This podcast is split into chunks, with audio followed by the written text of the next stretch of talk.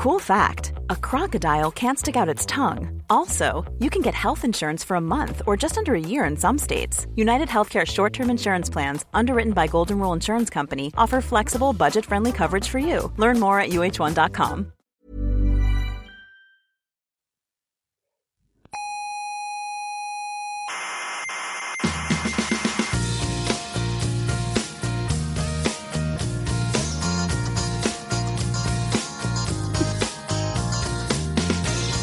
Hola, mi nombre es Marco Antonio Aguirre y estoy aquí porque la voz habitual, la de Juan Carlos, no va a poder estar porque él tiene un mandado.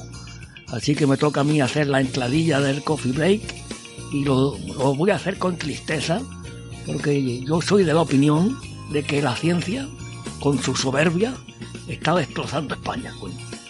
Una gran nación que otrora fue grande y gloriosa y ahora se, se está convirtiendo en un lodazar por culpa de la ciencia y del relativismo moral y la soberbia de los pseudo intelectuales que hablan a través del buenismo radiofónico. Aquí comienza Coffee Break, la tertulia semanal de la actualidad científica.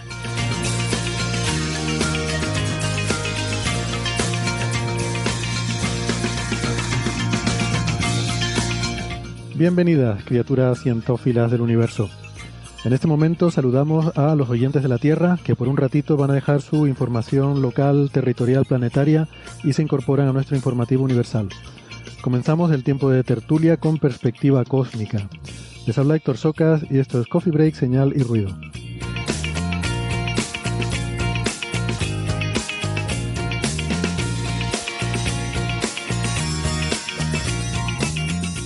Hoy hablaremos de objetos interestelares, de Oumuamua y del cometa interestelar Borisov, de agujeros negros y la rotación del espacio-tiempo, de Betelgeuse, Alfa Orionis, que ya vuelve a brillar en el cielo en todo su esplendor rojizo, eso sí, y algunas curiosidades sobre un viejo conocido de este programa, el profesor Abraham Loeb. Como siempre, de todo esto y lo que surja.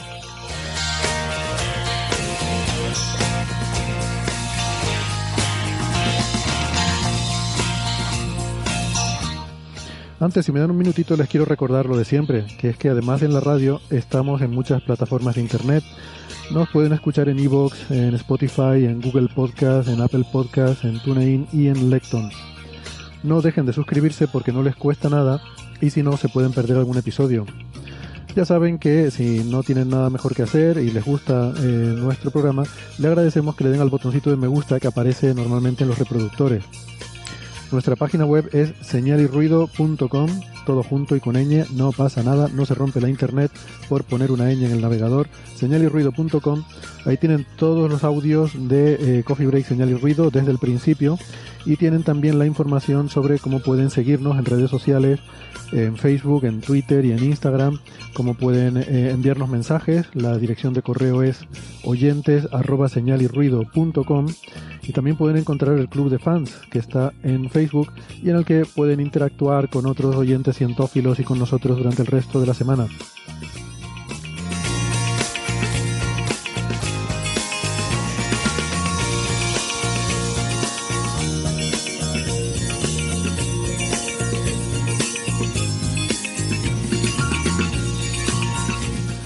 Son más de la radio de toda la vida, nos pueden escuchar en Canarias en Icoden Daute Radio, Radio ECA eh, y Ondas Yaiza.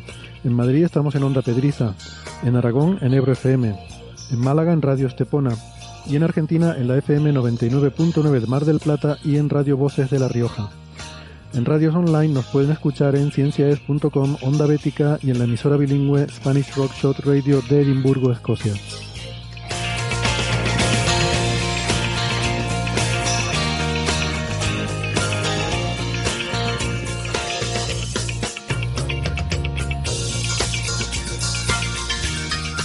Bueno, y comenzamos eh, con las presentaciones de hoy. Hoy damos la bienvenida de nuevo, después de mucho tiempo, a Marian Martínez. Hola, ¿qué tal, Marian? ¿Cómo estás? ¿Qué tal? ¿Qué tal, Héctor? ¿Cómo estás? Muy bien, encantados de, ¿Y el resto? encantados de, de tenerte de vuelta. Marian es doctora en ciencias físicas, investigadora del Instituto de Astrofísica de Canarias. Creo que se te escucha un poco bajito, eh, así Sí, que igual ver, te puedes acercar un poquito ¿Me más. así? Vale, creo que mejor así. Vale, pues me estaré así. Y mm, eh, su Twitter es arroba 79ronja. Eh, Marian, bueno, aquí en, en, Tenerife, por cierto, olvidaba decir la ubicación geográfica, que es también importante. En Madrid tenemos a Sara Robisco. Hola Sara, ¿qué tal? Hola. Que Sara es ingeniera informática eh, y su, su, alias en Twitter es arroba sararc83. Eh, estaba viendo por el chat que me están diciendo, por eso ando un, ando un poco despistado, que se me oye raro. No sé si sigue siendo el caso o... Sí, satura un poco los graves. Sí, vale. esto es raro. Espero, espero que no sea grave. Eh, bueno, en, en Alicante tenemos a María Rives. Hola María, ¿qué tal? Hola Héctor, muchas gracias por invitarme. Siempre estás invitada. María es eh, profesora en el Centro Superior de Idiomas de la Universidad de Alicante, y es, o Alacant, que dicen ellos, eh, y es arroba neferchiti con CH y doble T eh, en Twitter. Y en Málaga tenemos a Francis Villatoro, que es físico, informático y doctor en matemáticas, es profesor en la Universidad de Málaga. Hola Francis, ¿qué tal? ¿Cómo estás? Muy bien, aquí estamos, hoy con una mañana, bueno, ya una tarde muy soleada aquí en Málaga. Hemos disfrutado de buena temperatura para poder pasear. Lo que pasa es que como no podemos pasear, pues solo podemos ver cómo el sol ilumina y enciende los edificios del frente. Bueno, un poco de paciencia, a ver si ya para la próxima semana ya se puede, se puede empezar. Y, pues nada, yo mientras estaba estábamos presentándonos aquí, yo, yo estaba intentando jugar un poco aquí con los aparatejos, eh, a ver si a ver si ha mejorado el audio. Espero que sí. Ah, ahora se te oye muy bien. Sí. Se vale. te oye, sí, o mejor. No sé decir si muy bien, pero mejor sí. Vale. Bien, bueno, bien. Pues vamos a ver qué pasa. Eh, intentaré hablar poco. Así que. Bueno, hoy te toca, ¿eh? Hoy se supone que hablamos también de estrellas y tú eres el experto en estrellas. No, bueno, eh, tenemos también a Marian, también muy experta en estrellas. Y vamos a Bueno, a empezar. Marian la dejamos los campos magnéticos y a ti te dejamos las estrellas. Vale. Estrellas y campos magnéticos no pueden vivir uno sin el otro. Eh, son, son cosas que son dos realidades que no se pueden separar. Pero hablando de estrellas, podemos empezar por hablar de una de las estrellas habituales de este programa, que es el profesor Abraham Loeb, Avi, eh, Avi Loeb. Eh, ya saben que es ese, ese gran astrofísico, cosmólogo, eh, de, aunque creo que es teórico de formación, que, bueno, eh, hemos hablado de muchos de sus trabajos, eh, algunos con mucha señal, otros con algo de ruido, o bastante ruido en algunos casos. Um, tiene esta doble vertiente de que, por una parte, es, es una persona muy reconocida en, el, eh, en la astrofísica porque ha publicado muchísimo, tiene, tiene mucho prestigio, eh, además en muchos campos muy diferentes, hasta en física solar. No sé si sabes, Marian, tiene también algunos trabajos. De hecho, uno de los últimos papers que le vi era sobre la heliosfera, sobre un modelo, eh, un modelo de la, de la heliosfera. Eran tres autores o algo así. O sea, que no es que tampoco que, que tenga un, un, grupo muy grande y se dedique a publicar muchas cosas así de, de trabajos en grupos grandes. Y eh, bueno, tiene una cátedra en Harvard que creo que es de profesor de ciencias, ¿eh? algo así como entonces, eh, pero luego por otra parte tiene la doble vertiente esta de que um, le gusta mucho especular con eh, temas sobre, eh, sobre extraterrestres y a veces se tira mucho a la piscina, como cuando empezó a decir que los FRBs eran señales alienígenas, eh, que eran mmm, probablemente, eh, sin, ninguna, sin ningún argumento para apoyarlo, pues que probablemente eran eh, sistemas de propulsión interestelar, que bueno, todavía, pues bueno, si se lo aceptan en la revista y lo publica, vale, pero es que luego sale dando entrevistas diciendo que él está convencido de que eso es así, de que Oumuamua, del que hablaremos luego, es una nave extraterrestre, y bueno, mm, te la lía porque luego salen por ahí titulares diciendo que un profesor de Harvard dice que hay naves extraterrestres en Júpiter, ¿no? Y cosas así, o sea que eh, cosas realmente alucinantes. Pero bueno. bueno. Lo que dicen claramente es, un profesor de Harvard confirma lo que ya sabíamos hay extraterrestres en Júpiter. Claro. es un, ses un, sesgo de confirmación, ¿no? Lo que ya todo el mundo sabía. Bueno, eh, la razón por la que es noticia es porque eh, ahora ha sido invitado a unirse al panel de asesoramiento científico de la Casa Blanca, eh, lo cual él ha aceptado. Y pues bueno, ahí nos enseña Sara un montaje que ha hecho con Donald Trump, porque efectivamente, a partir de ahora nuestra vida va a ser mucho más divertida. Imagino que teniendo a Trump y a Loeb eh, juntos en la misma sala, de ahí tienen que salir cosas muy divertidas, seguramente. Um, va a ser genial. Por lo pronto, nada más empezar con esa breve nota de prensa de, de dos párrafos en la que se anuncia este nombramiento.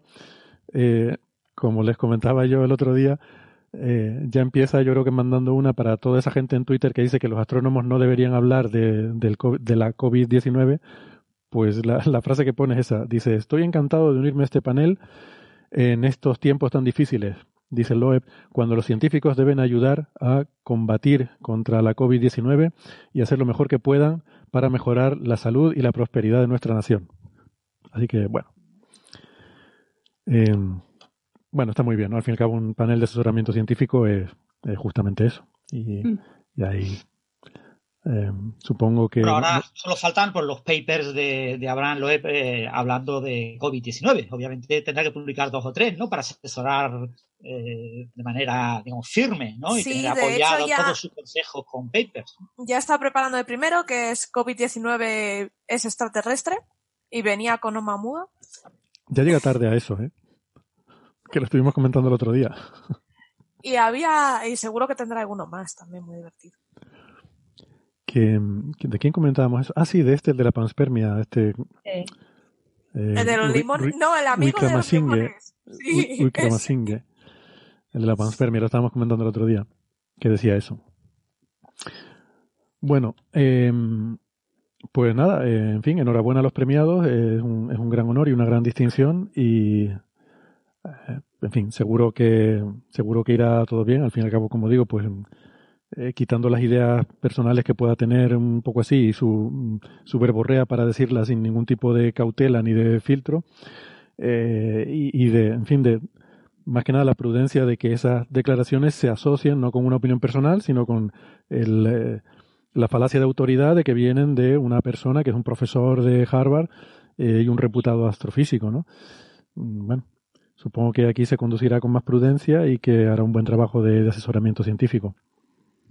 En cualquier caso, mm, es interesante que eh, la Casa Blanca tenga un panel de asesoramiento científico y que se sepa más o menos quiénes son. Yo no tengo ni idea de cuál es el panel de asesoramiento científico de, por ejemplo, del gobierno español, ¿no? Ahora nos hemos enterado de que está Fernando Simón porque el hombre tiene que salir todos los días ahí a dar los datos, pero de resto yo no tengo ni idea. No sé si existe esta figura en nuestro país o, o quiénes componen ese panel. Yo tampoco lo sé, pero he oído rumores que está la, la que fue ministra de Sanidad con Zapatero, la que llevaba la, la pulsera Uy. de Power Balance. Leído Pajín. Eh, lo he oído, ¿eh? No, no, no, vamos, no lo confirmo ni nada. Dios mío, eso sería dramático. Pero que no, no sé, no sé quién está. Yo también tenía curiosidad, porque siempre hablan de ese panel, pero no, no sabes quién es. Curioso. No tengo ni idea. Eh, bueno. Lo estoy buscando porque hace poco se publicó la noticia. Eran más o menos muy variados, no eran bastante variados. O sea, uno espera que en COVID-19 el panel de expertos esté formado fundamentalmente pues, por virólogos, epidemiólogos, etcétera. Y sin embargo eran expertos de todo tipo. Había economistas, había, pero eran expertos más o menos de reconocido prestigio. Recuerdo haber leído el listado de personas eh, como el fin de semana pasado en la prensa, pero ahora no recuerdo, tengo que Yo buscarlo. tampoco lo sé. De todas formas, yo me refería a que si hay un panel general de asesoramiento, o sea, más allá de esta situación de, de la COVID-19. Quiero decir, este panel de la Casa Blanca es un panel general de asesoramiento científico que ya existía antes de la pandemia y que sus funciones van más allá de, de, asesorar en este en esta situación en concreto. A eso es a lo que me refiero, que yo no sé si en España existe una figura parecida, ¿no?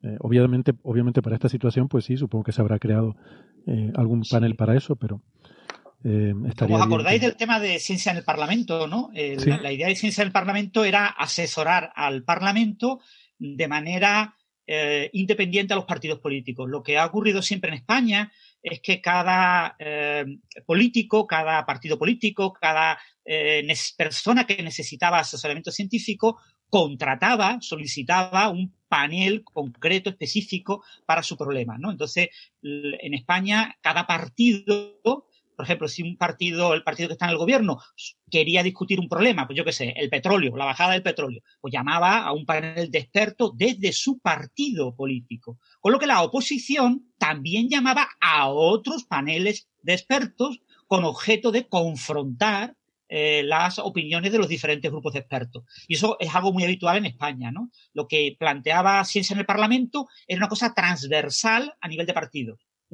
Un panel de expertos para todo el Parlamento, independientemente del color político de cada partido, porque en España, pues cada uno llama a su, ¿os acordáis del famoso primo de Rajoy, ¿no? que era el gran experto en cambio climático español, que era el que asesoraba a Rajoy sobre cambio climático, era, era su primo. Eh, eh, te quiero decir que eso no quita que fuera un experto en medio ambiente. ¿no?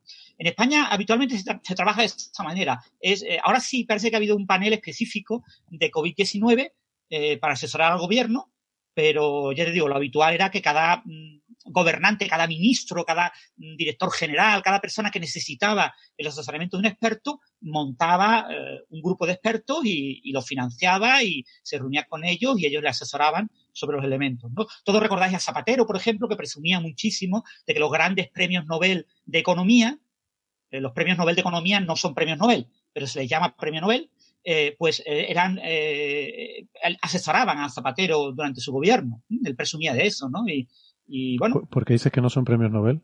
Eso ahí me he perdido. Ahora mismo está Chicago temblando. no son parte de los premios eh, que instituyó Alfred Nobel. Ah, vale, no son de los originales. ¿Vale? O sea, son los premios del Banco de Suecia que decide que el Banco de Suecia puede inventarse un premio Nobel porque el dinero de la Academia de Ciencias sueca está en el Banco de Suecia. Entonces, si yo tengo tu dinero, yo decido por ti que lo que yo quiera es un premio Nobel. Y la academia dijo, obviamente, si tenéis mi dinero, pues tenéis que poner un premio Nobel eh, a la economía, faltaría más, y todo lo que queráis. ¿eh? Bueno, habrán llegado a algún acuerdo, supongo. No es un premio Nobel, es otra cosa. No va en la misma ceremonia, no sé si lo sabéis, va en otra ceremonia separada. O sea, es una cosa que no tiene nada que ver con los premios Nobel, pero que se llama premio Nobel. De hecho, para ser riguroso con la economía, lo hacen después, a toro pasado. sí. Pero bueno, estos son los pequeños detalles, ¿no? Es como también el Premio Nobel de la Paz, ¿no? El Premio Nobel de la Paz es una cosa que no es de los originales, sino que se incorporó al Segundo Testamento de Nobel. Una reforma del Testamento de Nobel para incluir el, Premio de la Paz y para incluir entre eh, líneas que a una persona muy concreta, que era la que había solicitado eso, recibiera el Premio Nobel de la Paz y lo recibió dos o tres años después. No el primer año. De hecho, ni siquiera lo da la Academia Sueca, de ese se da en Noruega, y creo que es el Parlamento noruego, si no, si no recuerdo mal, quien, quien decide ese premio, ¿no? O sea, que es más político. Y bueno, evidentemente, cuando es un premio que tiene un carácter más político que, que científico, ¿no? Los premios Nobel originariamente eran científico-tecnológicos. Bueno, pues, pues nada, eh, siguiendo con el tema, eh, seguimos además con Avi Loeb, porque eh, en este caso, pues por su, por su trabajo, iba a decir de investigación, pero no es realmente de investigación, pero es que eh, ha publicado un artículo, por lo menos ha subido un artículo al servidor de Preprints, al archive, sobre etimología. Eh, sobre lingüística. Y es un artículo además con Manas Billingham, eh, ese postdoc que tenía contratado en el, proyecto Breakthrough, con el que hacía muchos de estos artículos cortos, de estas letters con un par de cuentitas de servilletas sobre extraterrestres, ¿no? Eh, pues en este caso se, se, nos han descolgado con un artículo sobre la etimología de la palabra astrobiología que yo lo he intentado leer y debo decir que me cuesta más que un artículo de matemáticas porque está escrito en un lenguaje muy florido y yo creo que le apetecía también decir, voy a escribir aquí un artículo como si fuera Shakespeare. ¿eh? Seguramente pensó en escribirlo en verso, pero al final probablemente Lingham, que era seguramente el que tenía que andarse ahí peleando con las cosas, eh, le, habrá eh, persuadido de, esa idea. y yo, claro, no entiendo lo suficiente, entonces le quiero preguntar a María mm, si realmente este es un artículo que simplemente aparenta estar súper bien escrito eh, o, quiero decir, si, si realmente lo está o si es solo apariencia. Qué compromiso. Bueno, todos sabemos que el Nobel de Etimologías lo tienes tú, Héctor, ¿eh? Pero ese es de los originales de, no te Lo puede quitar nadie. Pues mira, yo he disfrutado mucho leyendo este artículo que lo puso Francis en Twitter y, y enseguida lo vi y dije, pero, pero qué bella fantasía es esta. Qué bella fantasía. sí, Está, todo el artículo está escrito, como has dicho tú, con, un lenguaje muy florido, con muchos juegos de palabras, y empieza, empieza duro ya, ¿eh? empieza a tope citando a Shakespeare, pero empieza con la palabra notwithstanding, que es como un pese a que muy, muy, muy, muy culto. Hay, aparte de que utiliza palabras muy cultas, literarias, arcaicas, mm, hace juegos de palabras y ahora te los, voy a contar un poco. El caso es que, para mí, en un contexto lingüístico, la etimología es buscar la, en una lengua anterior la palabra de la que ha derivado una que usamos hoy en día. Por ejemplo, etimología viene del griego de etimos y logía. De etimos es verdadero y logía es un logía como filología, tratado, estudio. Timo es verdadero. Fíjate, yo hubiera pensado que el timo era algo falso. ya está. Me ha desmontado totalmente los esquemas. Ya, qué cosas, ¿eh? Cosas verás. Es, complicado esto, ¿no? cosas veredes, amigos. Cosas veredes. Por eso te digo yo que el Nobel lo tienes tú. En etimología no hay quien te gane, ¿eh? A mí me deja... no me las veo venir. Pues, y de logos, logos que es palabra, ¿vale? Entonces, en este artículo en realidad no busca, no busca el, el origen de qué palabras viene astrobiología, sino lo que busca es en qué textos aparece documentada por primera vez, quién acuña el término, dónde se encuentra documentado, en qué, en qué documentos, en qué testimonios escritos hay. Pero vamos, que empieza con la cita de, de Romeo y Julieta. ¿Lo habéis leído? No Romeo y Julieta. la, cita empieza diciendo que, que what's in a name, ese, ese, esa frase famosa, y empieza ya jugando con las palabras porque dice, es una cita que a menudo se ha y pone interpretado, o sea, se ha paréntesis mal interpretado, o sea, ya empieza jugando con las palabras. Se ha interpretado como que eh, los nombres de las cosas son banales y no tienen relación con aquello a lo que designan. Pero claro, es que la cita de, de Julieta lo que está diciendo es que como ella es Capuleto y él es Montesco, eh, una rosa, la cita famosa que todos conocéis es una rosa seguiría oliendo igual de bien aunque se llamara de otra manera. Y en, en a ver, no es que estoy viendo los mensajes. Entonces él dice que empieza diciendo que las, la, la precisión semántica es sumamente importante y a la vez produce mucha controversia. Y empieza todo el artículo utilizando términos que se pueden malinterpretar, se pueden eh, usar como, como, su significado y su contrario, ¿vale?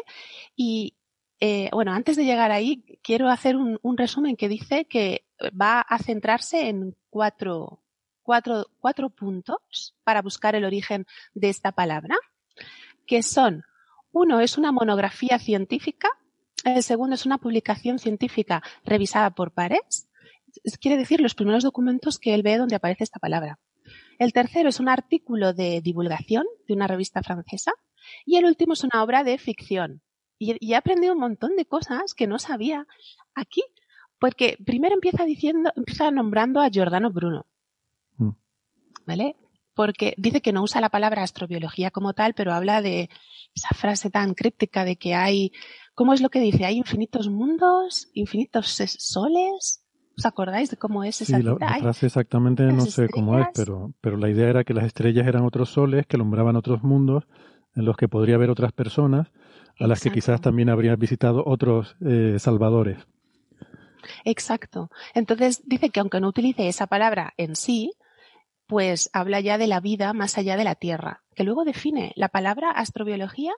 Bueno, él no dice la etimología, que viene de astro, que viene de aster, viene de, la estrella. Nosotros en, en, latín hemos heredado la palabra estrella del latín stella, pero a, lo vez, a su vez es del griego aster, de ahí viene astro, mm, astroso, que puede significar ominoso. De ahí desastroso. eso iba a preguntar, ¿no es desastroso? Sí. Sí, porque desastre es que no tiene una organización de las estrellas, porque en principio la astronomía era astrología. Ya sabéis que, las, mm. que pensaba que las estrellas influían en la vida de las personas.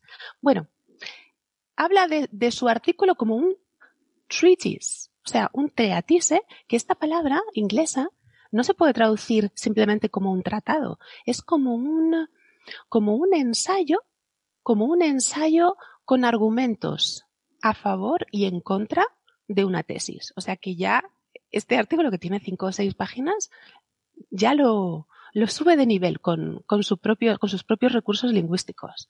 Y la primera, la primera monografía científica que mencionas de un ruso, yo no lo conocí la primera vez que lo he, que lo he leído, Tijov, en el que habla, que también dice que es padre de la astrobiología y la astrobotánica. Y la segunda publicación, la, la, científica revisada por pares, esa me ha parecido muy guay porque es un señor, no, sé, no, lo había, no lo había, yo no conocía estos nombres, Laurence Lafleur, que fue famoso por traducir las obras de Descartes, pero él define allí la astrobiología como la posibilidad de que haya vida en el universo en otros lugares además de la Tierra. Mm. Perdón. Y aquí nos introduce otro término, exobiología. Claro, porque exo Exo es fuera del griego también, o sea, sería vida fuera.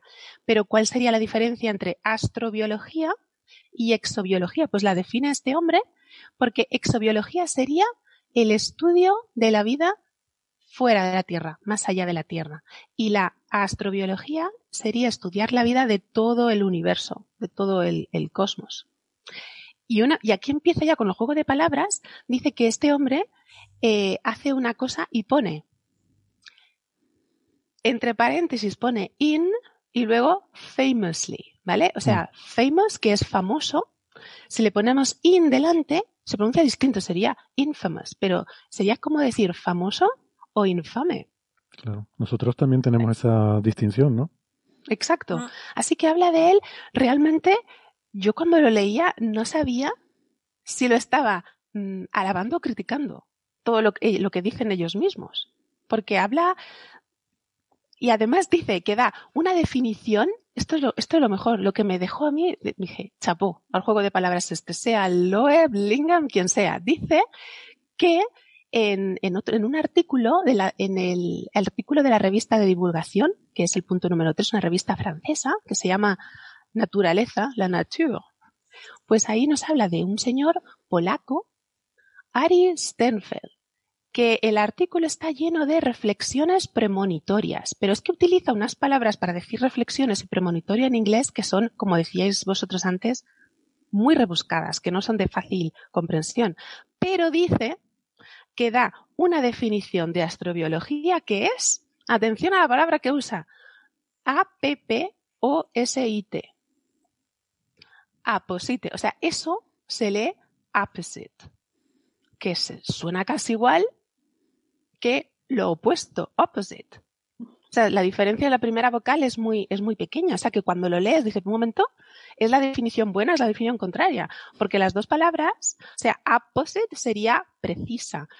Del latín ad ponere, o sea, poner al lado. Nosotros tenemos en español, por ejemplo, ah, apuesto. un aposito es algo que te pone cuando te haces una herida. Exacto, exacto, una extensión.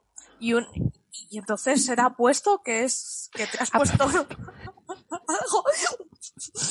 pues en, en principio ah vale apuesto, apuesto es que no necesitas las gomas nada más para disfrazarse.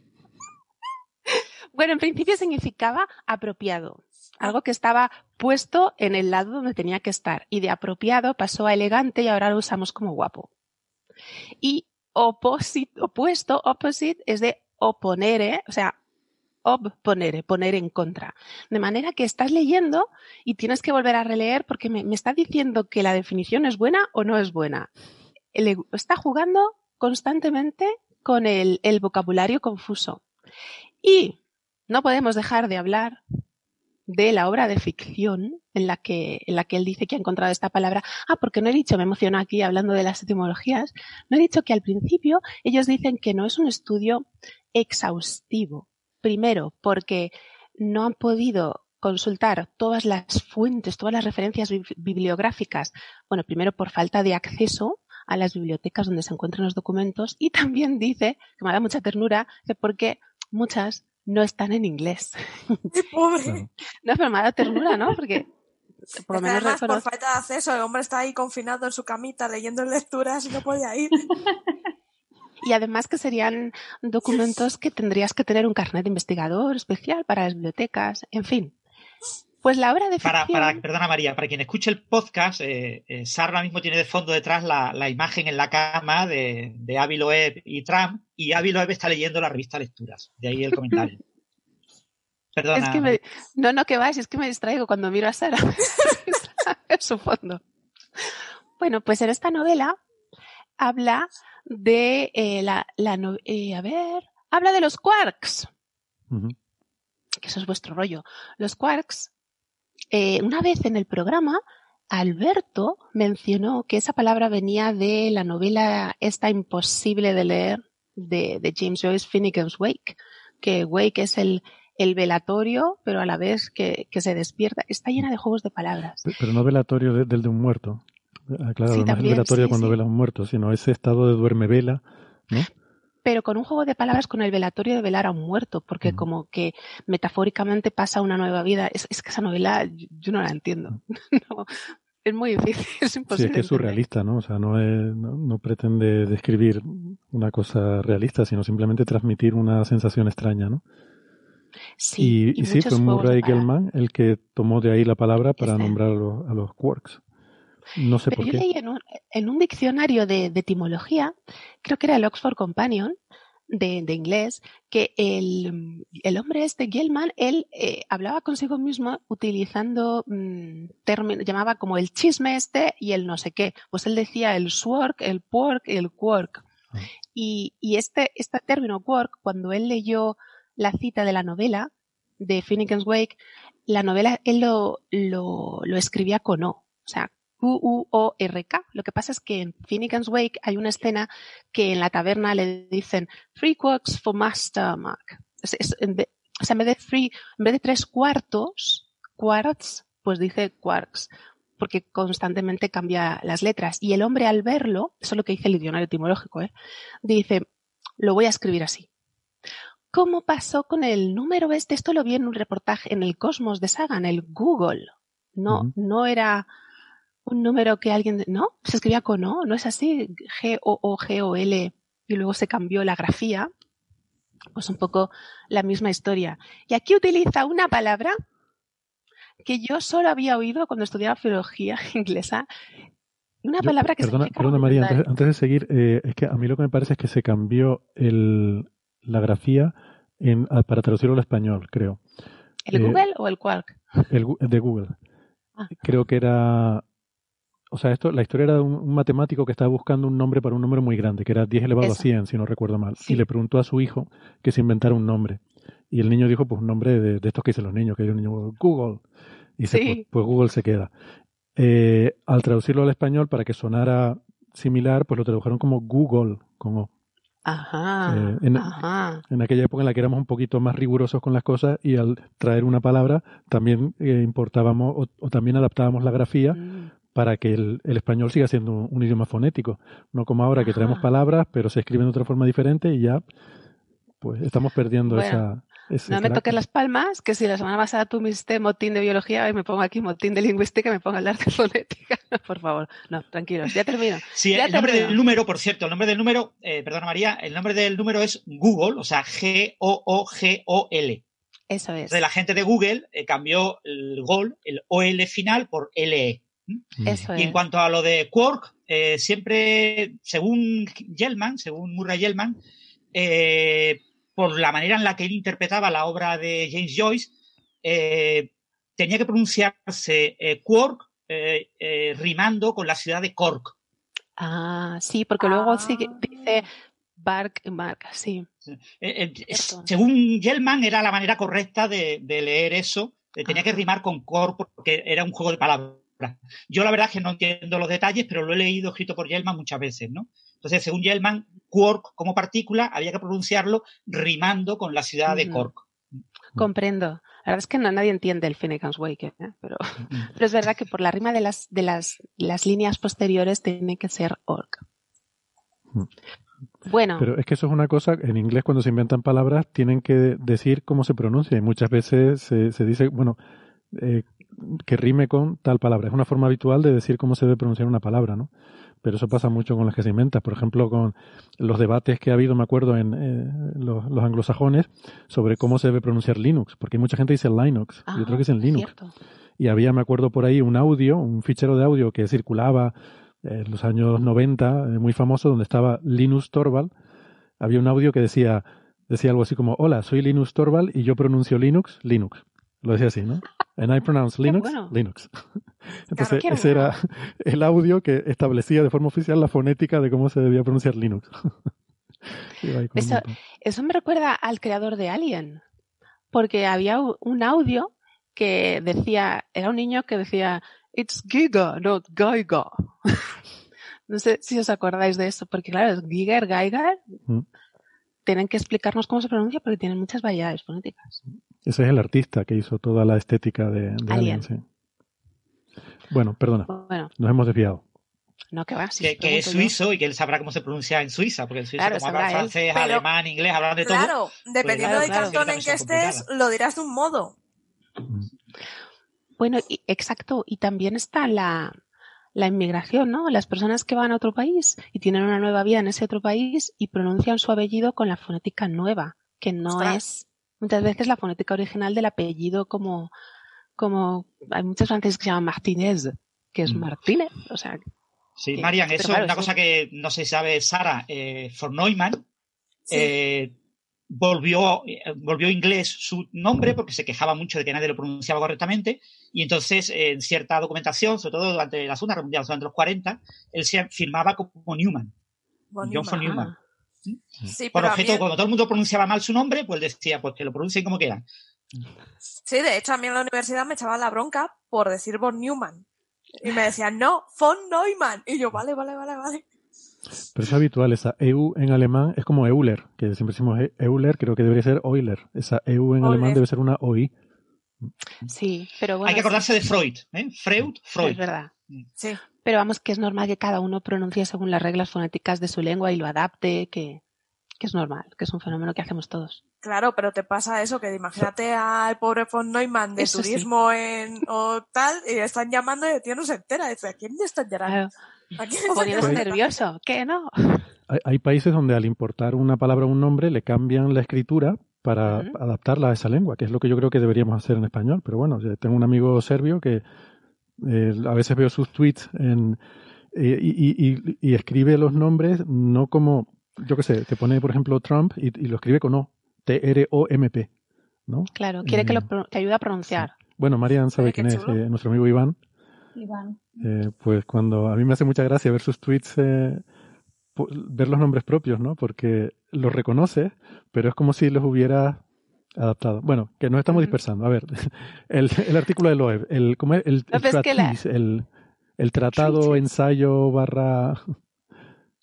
Sí, es que todo el artículo está haciendo juegos de palabras también con la pronunciación, o sea que está bien que no- esta dispersión está permitida. Bueno, ahora viene la estrella, la última obra que Dalí. Ah, no. la obra de ficción que se llama La cosmogonía celular. Hasta ahí bien, ¿no? Pero es una obra que es una especie de manifiesto de una secta espiritual Sí, sí, sí. que yo no había oído en mi vida y vosotros a lo mejor la conocéis porque el líder era un físico, Cyrus Stead, era un físico que leyó un tratado del siglo XIX de un tal Koresh, por eso la secta se llama la unidad koreshana, que decía que la Tierra era una esfera cóncava, o sea, era, era hueco, había una bola, el universo es una bola y dentro está la vida. Hmm. Pero la Tierra o el mundo, el universo, ¿no? Porque creo es que, que... la dice dos veces. creo que lo que yo Tierra entendí-. Sí, no sé si lo entendí bien. Lo que yo entendí es como que vivimos Tampoco. dentro de una especie de bola hueca y, es. y me pareció entender que como que las estrellas están, pues eso, pintadas en una, eh, en una bóveda a nuestro alrededor, por así decirlo, ¿no? Yo tampoco lo he entendido bien, porque a veces dice universo y a veces dice tierra y a veces dice cosmos. El caso es que este- esta secta pues tenía una revista, tenía mucho dinero y entonces publicaba estos Pero la secta es divertidísima, porque es que fue una secta, y, tío, todo emocionado fundó una secta. Y su altísimo pico de miembros fue de 250. Ah, Ah, bueno. muy bien. Eh, por Muy cierto, una cosa importante, un punto clave, eh, hablando de filología, no podemos obviar este gran detalle. Ha cometido un error, eh, María, eh, eh, María, terrible, terrible. Ah, digo, yo, yo no he Bueno. dicho nada, yo no he dicho física, nada. médico, no. ¿Cómo? Ted, eh, Ted, eh, era médico, no era físico. Ah, es que en el. pensaba Pone eclectic sí. physician. Ah, Ah, es sí, verdad, pone perdón. physician. Qué vergüenza, Francis. pues sí, sí, perdón, perdón, me he emocionado, me pongo nerviosa aquí. Tenemos que poner un efecto sonoro que sea el látigo. Aquí. Yo tengo uno en el móvil, lo uso en clase. Cuando me dicen, no quiero hacer esto, es el látigo de Big Bang Theory. Te lo voy a pasar Oh. para que lo pongas. Es muy Pues sí, perdón, perdón. Además es que creo que me emocioné por deciros, toma, era físico y era espiritual. Creo que me pudo ahí la soberbia. perdón. Bueno, algunos. Sí, la algunos lo filóloga hay, ¿eh? soberbia tenía que hay, ser. No, es que, es que yo no lo conocía, la verdad. O sea, cuando dijo lo de Yo no conocía a nadie de aquí. No me suena como un físico famoso y relevante, ¿no? Y el eclectic physician, que digo, claro, Claro. un médico de estos tipos homeópata, compañía, no un Tienes médico normal, es un médico ecléctico. No sé muy bien lo que significará ecléctico, pero debe significar que no era demasiado ortodoxo. Eh, claro, a principios del siglo XX, final de, mediados del siglo XIX, principios del siglo XX, había muchos médicos eh, que no tenían una formación rigurosa en medicina. Sí, como era tan Te ponían, es que además, como era, te ponían cuatro sanguijuelas y tirabas, pues ya está. Para poner sanguijuelas vale a cualquiera. Pues nada, sigo con este hombre, porque además ah, también tengo que criticar una palabra que dice la cosmogonía. ¿No? Aquí voy a ver si recupero mi estatus francés de filólogo.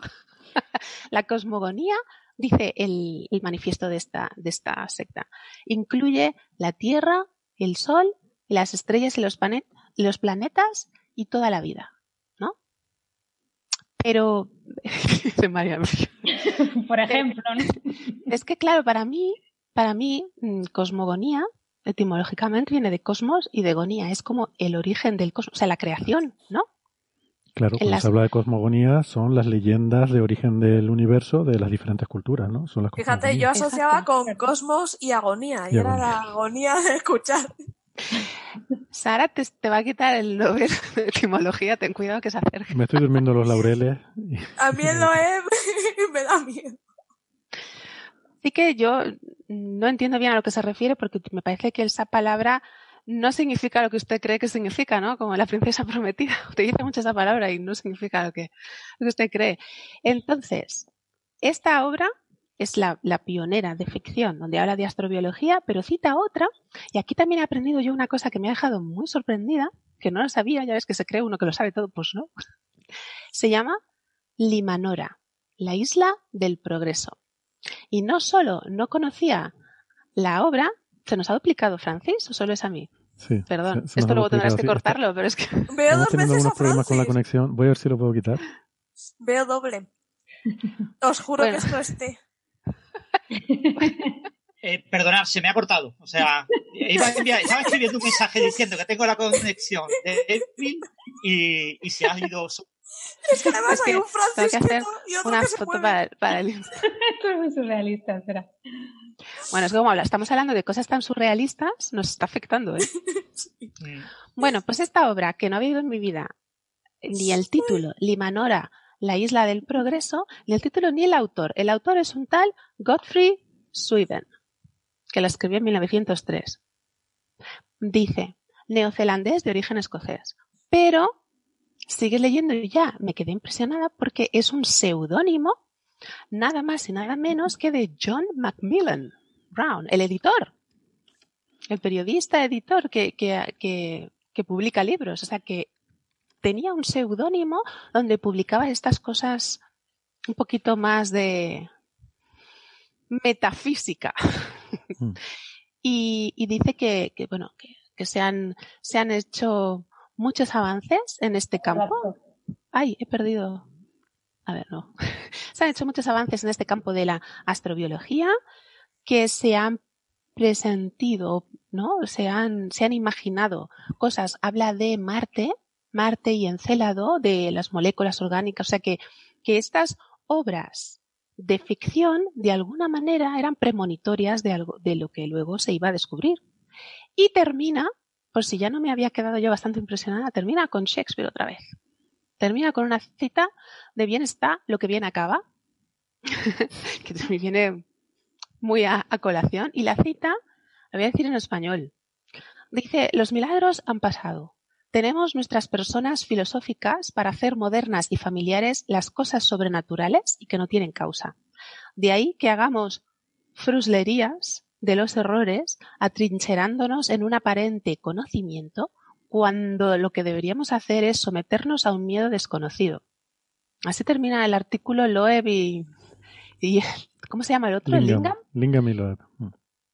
Termina con esa cita después de unos párrafos llenos de juegos de palabras que cuesta entender lo que realmente está diciendo y termina diciendo como que, bueno, pero nosotros no nos vamos a meter al miedo porque somos científicos y vamos a descubrir y, y a solucionar todas estas dudas. Y vimos que la astrobiología era buena, no, no dices, vimos que la astrobiología había comenzado una nueva y elevada carrera. O sea que, como has dicho tú, Héctor, yo, yo no sé si realmente es, es, es irónico o no. ¿Sabes? Es un vacile. El, el mensaje es un vacile, pero muy, muy, eh, no diría bien escrito porque el resultado es un poco demasiado casi pedante por, por la, la, el uso de la lengua tan arcaico, tan literario, pero hay unos juegos de palabras que son realmente magistrales. Está muy bien llevado. A mí me ha divertido mucho. Bueno, eh, pero de todas formas empezamos mal, porque incluso ya es el título, dice que va a buscar la etimología de una palabra, pero lo que está haciendo no es etimología, es incorrecto. Está buscando el origen de la palabra en la literatura, cuando es la primera vez que se empieza a usar. Está haciendo filología, está buscando los textos. Lo que él busca es la primera vez donde se puede encontrar esta palabra. Pero lo encuentran el ruso este, Tijov, eh, que, que, escribió el astrobiología o algo así, ¿no? Y bueno, pues ya está, punto final. Tres párrafos de artículo. No, no porque, porque luego dice en un subíndice que probablemente esté en otras obras antes, que a lo mejor puede estar en otra obra que ellos no han podido encontrar. Bueno, sí, vale, pero que vamos, que hasta donde ellos han llegado ahí. Lo que pasa es que dice que quiere buscarla en la literatura científica, en la cultura popular, en obras de ficción, en no sé qué, bueno. A ver, tenía tiempo libre, hombre, se aburría. suena eso, sí. Sí, Pero que se Mira, acabo de poner eso y tú vas ahí, te sale la Wikipedia, te dice Gabri Andrianovich Tijov fue un astrónomo soviético pionero de la astrobiología. Tampoco era tan complicado, ¿no? lo vio en Wikipedia. lo único que, Wikipedia. que, que, ha hecho este hombre es buscar en Wikipedia. Exactamente, y luego se ha montado una especie de cosa ahí para darle más rollo, pero vamos, eso. Ay, señor. O sea, lo he los Andy Lucas de la física. Es divertido, ¿eh? Y aunque ya te digo que esas palabras, la cosmogonía o la etimología, realmente no son lo que creen que son, pero me he divertido leyéndolo. ¿En qué? Me ha gustado mucho, Francis. Ha estado muy divertido. No, a mí me ha gustado, ¿eh? Yo me lo he leído y he estado no sé. yo cuando lo vi y vi la conexión entre Aviloeb y la filología, dije, esto tiene que encantarle a María. Aunque ya digo, yo cuando me pasaba algo parecido a lo de esto, ¿no? Cuando lo leí dije, yo no me. Pero la verdad no sé realmente qué me quiere decir. Pero bueno. Es que le hace apuesta. Él quiere emular un poco a Joyce, ¿no? Quiere hacerlo tan complejo para que uno realmente no sepa lo que está leyendo o lo leas más, o como decía Joyce, para que hablen de mí dentro de 100 años. Yo creo que, se le retrasó el, el, artículo del 1 de abril, no le salió a tiempo. Sí. Entonces, Pero los juegos de palabras son muy bonitos y las citas de Shakespeare también. Vale, muy bien. Ahí lo tenéis. Es que. es una fiesta. bueno. Bueno, seguimos un ratito, nos quedan unos 10 minutos para la desconexión. ¿Nos acompaña un ratito más, María, hasta la desconexión y te despedimos luego? Sí. Venga, vale. Así podemos eh, empezar, por lo menos, a desmenuzar el, el, los papers sobre objetos interestelares eh, tenemos uno que salió en Nature Astronomy, de hecho los dos han salido en Nature Astronomy, em, sobre el, bueno, podemos empezar por el del cometa Borisov, el 2I barra Borisov, este, el segundo objeto interestelar detectado. Y mm, digo de empezar por este porque creo que mm, nos puede venir bien porque hay una cierta relación, eh, cuando luego hablemos del otro, nos puede haber venido bien yo creo haber introducido este primero, ¿no? Eh, hace poco hablábamos sobre cómo mm, en otro artículo eh, argumentaban que este cometa interestelar Borisov, que se descubrió el año pasado, se parece mucho a los cometas del sistema solar.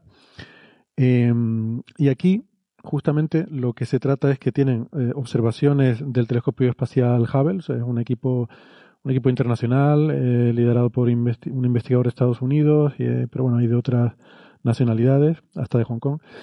Y resulta que eh, lo que tienen es observaciones del telescopio espacial Hubble en el ultravioleta, con las que em, han podido determinar algunas propiedades que sí que son diferentes.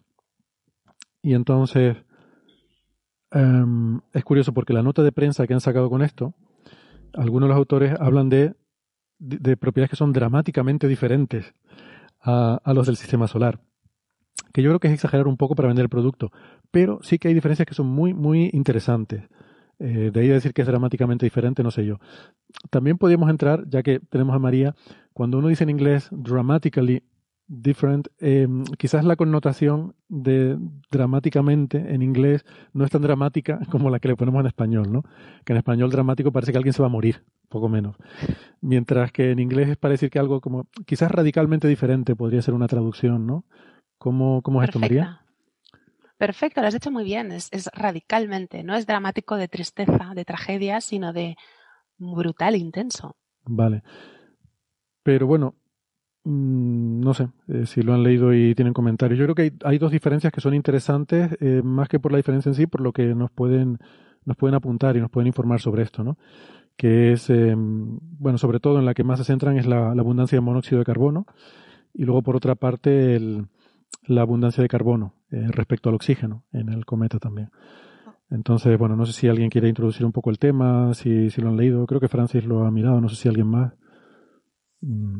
Sí, eh, yo lo estuve leyendo y me resultó chulo, ¿no?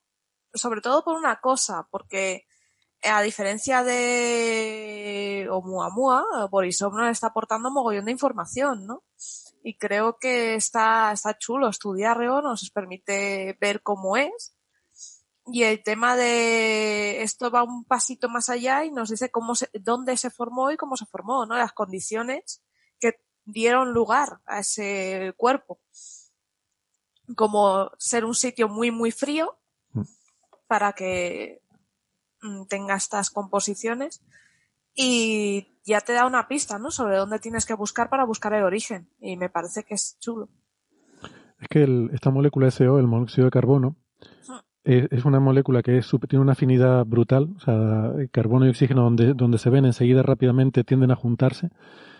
Eh, pero tiene un punto de sublimación muy, muy, muy bajo. Es decir, si tú tienes hielo de monóxido de carbono, a temperaturas de 25 Kelvin ya se sublima, se convierte en vapor eh, 25 Kelvin es, nada, o sea, es extremadamente frío, o sea, te tienes que ir prácticamente a... Tienes que irte lejísimos de, cualquier fuente de calor en el universo para estar a 25 Kelvin, ¿no? Entonces, em, el hecho de que tú tengas tanto monóxido de carbono en un cometa, lo que te está diciendo es que ese cometa se formó y además ha estado siempre, te habla de la evolución, ha vivido siempre por debajo de 25 Kelvin, o de ese orden. 25 Kelvin son 250 grados bajo cero centígrados. Es una barbaridad. Eso quiere decir que jamás en la vida se ha acercado una estrella. Eh, hasta ahora. Y para hacernos idea de la diferencia, eh, yo, creo que esto no tiene mucho que ver con diferencias de composición, de dónde se formó ahora. Esto tiene que ver con la temperatura de los sitios donde ha vivido, que es extremadamente baja, porque a poco que se hubiera acercado a, una estrella o cualquier fuente de calor, eh, inmediatamente se hubiera sublimado todo ese monóxido de carbono. ¿no? Para hacernos una idea de diferencia, esto se suele medir en función del agua, con respecto al agua, ¿no? El cociente de monóxido de carbono con respecto a agua. Este cometa tiene, eh, según, claro, todo esto lleva algo de modelado, porque ellos lo que miden, vamos a ver, tú lo que mides es los gases que emite. Eh, los gases que emite depende de, varias cosas, ¿no? Y tú al final de esa eh, relación entre cuánto vapor de agua y cuánto monóxido de carbono mides, deduces cuánto debería haber en la superficie para que se emitan esas cantidades. Pero bueno, lo que sale, aunque sea con cierto margen de error, es que hay 170%, eh, es ese cociente entre monóxido de carbono y agua es de 173%, que para hacernos una idea, en los cometas que vemos típicamente en el sistema solar, el sistema solar interior, es del 4%. Y lo más, lo más extremo que hemos visto es el 50%. ¿vale? Este tiene 173%. Eh, o sea que es mucho. Quiere decir eso, que se ha formado muy lejos de su estrella y nunca ha pasado cerca de ninguna estrella hasta ahora. Entonces, eso es una primera, un primer resultado que creo que es interesante, ¿no? Eh, ahora es como jugar a quién es quién. Ver cómo ha podido hacer esa ruta para llegar hasta aquí. Em, Mola porque hacen un poco de estudio forense, ¿no? O sea, te pasa, le tomas datos y vas haciendo un estudio forense hasta llegar al, a su origen.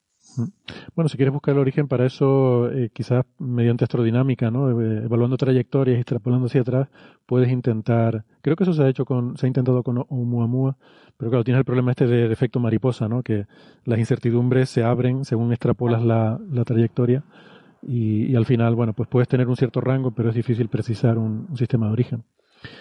Y claro, aquí especulan, eh, hay un párrafo al final que a lo mejor por ahí va por lo que dice Sara, de que probablemente venga de una enana roja, eh, porque bueno, son súper comunes, son las estrellas más comunes que hay, y eh, como tienen temperaturas y luminosidades bajas, pues es posible que el, lugar de formación de, de, cometas, donde tienes la nube de Oort, esté más allá de, eso, de la línea del monóxido de carbono, ¿no? de, la línea en la cual se te evapora, se te sublima el monóxido de carbono. Entonces esto es una cosa, bueno, un tema interesante en ese sentido. Sí, pero si mi duda es, si estaba tan lejos eh, y estaba en su zona, ¿cómo narices qué le ocurrió eh, para salir despedido? O sea, ¿qué cuerpo pasaría para provocar esa aceleración? Mm. Esto lo que nos quiere decir es que no habría caído hacia adentro.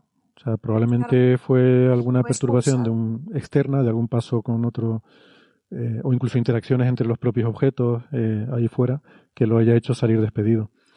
Eh, no fue, porque el mecanismo normal es que al caer hacia adentro, en algún encuentro, acabes ganando energía y, y, salgas despedido fuera del sistema solar. Que posiblemente, luego si hablamos de Oumuamua, ahí a lo mejor veremos otro escenario mm, diferente, más parecido a eso. Pero bueno, hay más cosillas interesantes de comentar sobre esto, pero yo creo que vamos a, dejarlo aquí para los oyentes que nos escuchan en la radio, que, que llevan una hora eh, aguantándonos y supongo que querrán volver a escuchar cosas terrenales, eh, noticias de cosas que pasan en la Tierra. No sé, pues supongo que estarán, estarán hablando de lo de siempre, pero, pero bueno. Eh, ya saben que si quieren eh, tener una perspectiva más global y, seguir las noticias del cosmos y no solo las de la Tierra, pues que nos pueden escuchar en, la, versión que hacemos para Internet, en el podcast, donde nos alargamos bastante más. Eh, si no, pues nada, nos despedimos de los oyentes que están ahora escuchando por la radio y si nos están escuchando en Internet, no toquen nada, que ya volvemos. Hasta ahora. Luego. Chao, chao. Adiós.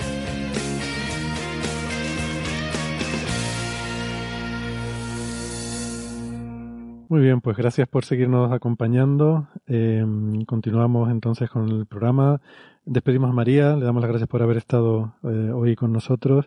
¿Y quién le iba a decir a ella que iba a acabar hablando de, comentando un paper de Avi Loeb en Coffee Break? Eh?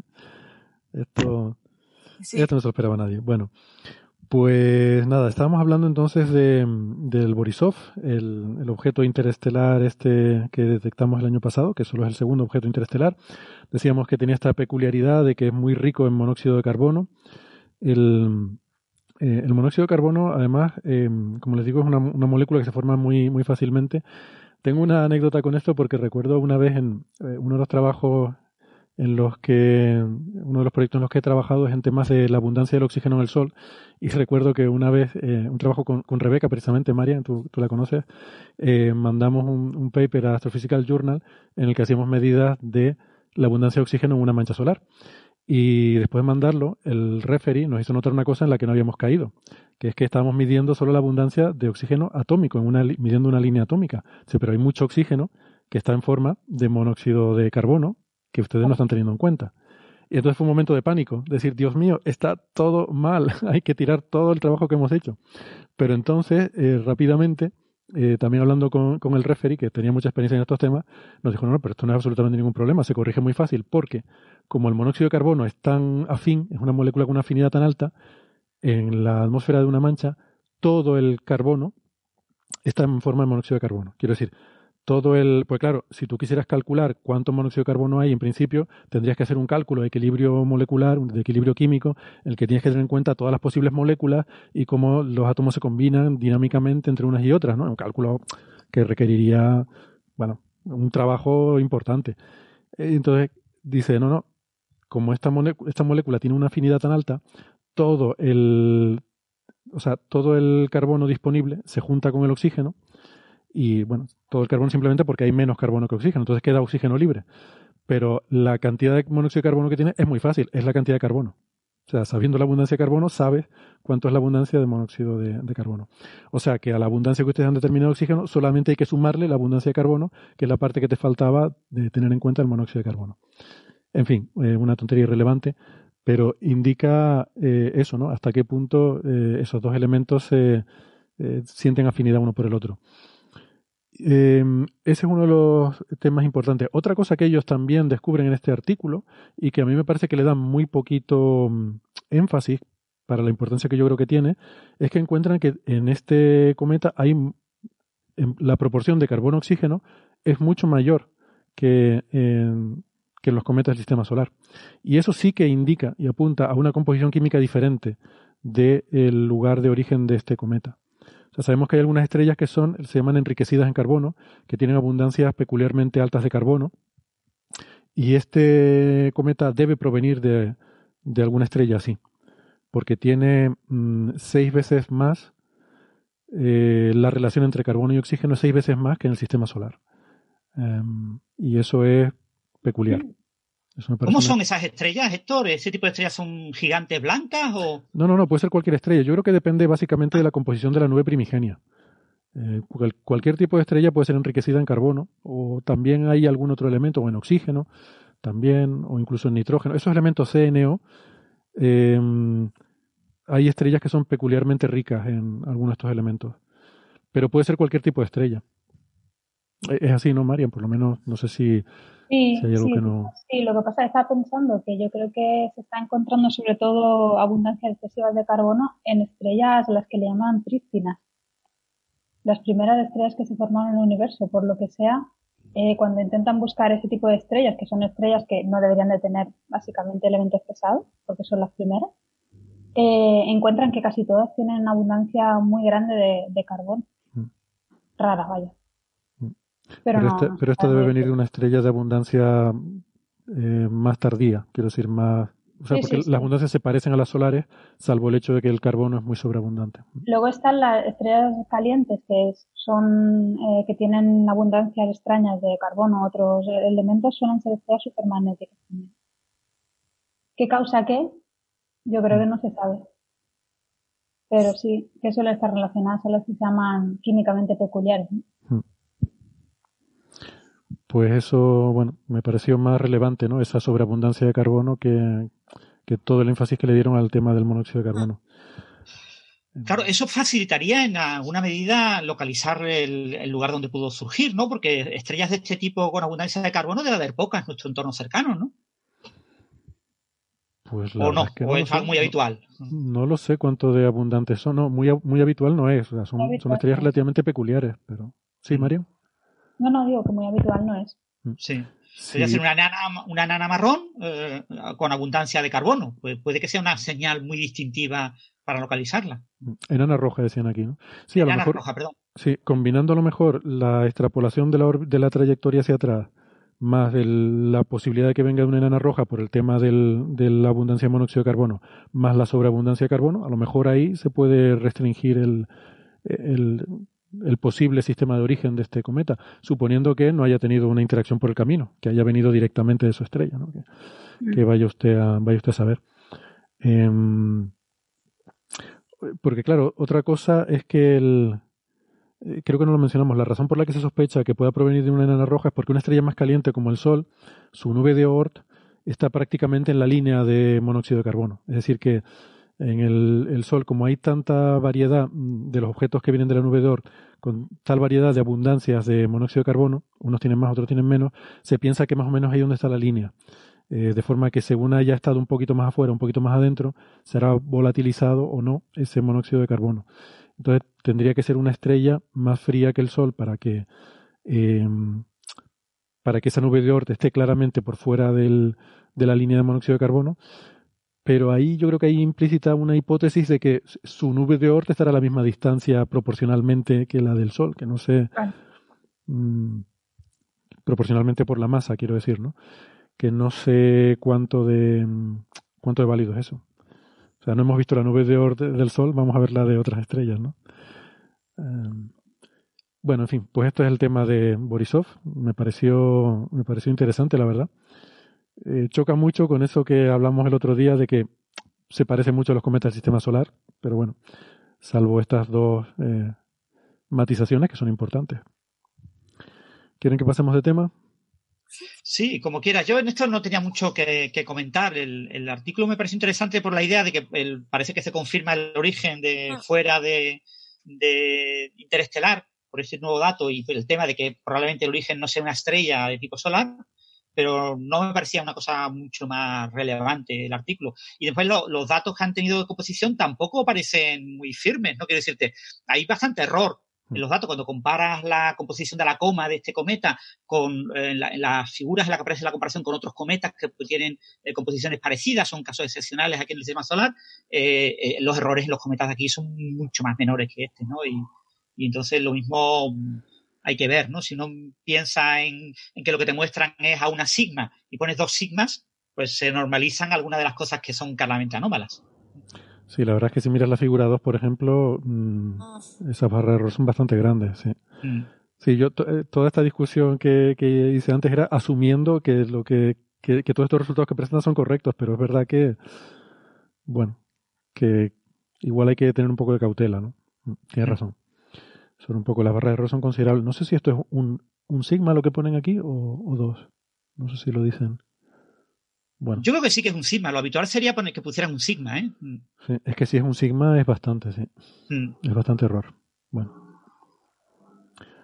Por eso está en... Dice que, dice que las flechas azules son a tres sigmas, pero lo otro, yo asumo que si no dicen nada, es un sigma. Mm. Ah, bueno. Bueno. es que es verdad, se ve esa gráfica y... Sí, sí, lo pone además, lo pone, ah. perdón, sí, lo pone claramente. The error varies indicate one sigma stochastic uncertainty, sí. No sé por qué no lo he leído, es que eh, estaba mirando el 3 y no veía el 1. Mm. Sí. Bueno, pues sí, tienen, tienen bastante incertidumbre, la verdad. A mí eso es lo que me resultó curioso, ¿no? Que tenían bastante incertidumbre. Pero bueno. Eh, es verdad, yo, yo, ni lo miré muy en detalle eso. Estuve leyendo el texto, no miré mucho la figura. En el texto no habla, no, no discuten tampoco esas incertidumbres, sino mm. es todo, todo para adelante. Pues, pues sí, igual no lo sé. Pero no es normal, ¿eh? También estos son objetos muy únicos y son muy difíciles de estudiar, que tampoco mm. tenemos que... Sí, Que es lo que hay, ¿no? Que es difícil hacer este tipo de medidas. Mm. Vale, bueno, y el, entonces el, el, segundo tema también, el otro objeto interestelar es Oumuamua, que este fue descubierto en 2017 y eh, aunque hemos hecho la cronología un poco inversa, pero creo que puede venir bien porque eh, aquí lo que tenemos es un grupo chino, eh, bueno, dos investigadores, de hecho, Chang y Lin, eh, de, la Academia de las Ciencias de China, que lo que han hecho es una serie de simulaciones, simulaciones de N cuerpos, em, de cómo podía haber sido la formación de un objeto como Oumuamua. Y hombre, es interesante porque es todo totalmente especulativo, pero mm, lo que hacen es decir, bueno, existen estos escenarios plausibles, que pueden generar objetos eh, con las propiedades que vemos en Oumuamua. Que este sí que es un poco peculiar porque este tenía eh, no tenía una actividad cometaria, era un, parecía un objeto rocoso, más bien como un asteroide, muy alargado, efectivamente, como dice Sara, alargado así como un cilindro, pensamos, por la curva de luz, que eso también hay que decir que no es seguro. Y mm, Además, pues parece que tenía unas ciertas emanaciones que provocaron una aceleración no gravitatoria cuando pasó, después de pasar cerca del Sol. Y, eh, y además también es un poco peculiar que su movimiento, su velocidad parecía estar en casi en reposo en el sistema de referencia, eh, digamos, galáctico, ¿no? Y bueno, todas estas características pues lo, lo hacen así como... Que para poco... es una nave, pero fijo. Exacto, para Avilo es una nave. Claro, la gente empezó a hablar cuando se habló que era muy alargado, además la forma de descubrirlo se parecía a la, a la novela de Arthur C. Clarke en Rama. Pues entonces, claro, si algo se parece a la ciencia ficción, es que tiene que ser como la ciencia ficción, como todo el mundo sabe. No, pero a ver, Héctor, no que se pareciera, ¿eh? Que yo, mira, justamente me empecé a leer ese libro hace una semana y media. Y lo estaba leyendo y digo, esto es lo de Mua Mua, ¿no? Pero sí, sí, sí, es Yo, lo estaba leyendo al revés, o sea, primero el libro antiguo. Es que además. Eh... Qué pasada, pero qué pasada, como si hubieran visto el futuro. Sí. En el, en el podcast Radio Skylab, cuando apareció Oumuamua, hicieron un club de lectura de cita con Rama. Entonces nos leímos cita con Rama y efectivamente es que da clavado. según, según iban sacando noticias del, de asteroide, íbamos nosotros leyendo y era como, oh, Dios mío. Sí, sí, sí, no, es una pasada y lo mismo, estudiando la curva de luz, no sé qué, se dieron cuenta de la forma cilíndrica. O la verdad es que yo me quedé bastante chocada.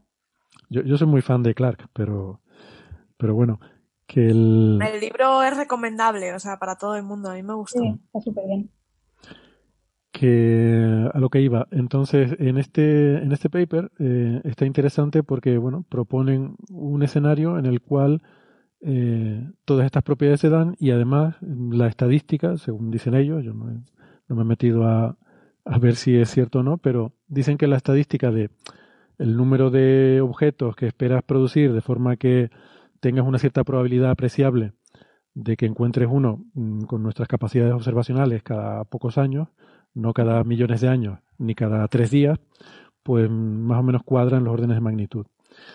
Eh, así que me, parece muy interesante. Es un código de n cuerpos, entonces ellos simulan este objeto como lo que se llama un Ravel Pile. Esto es una cosa importante. Ravel Pile son estos objetos que hay en el sistema solar, los asteroides que están hechos de agregación de roquitas pequeñas, ¿no?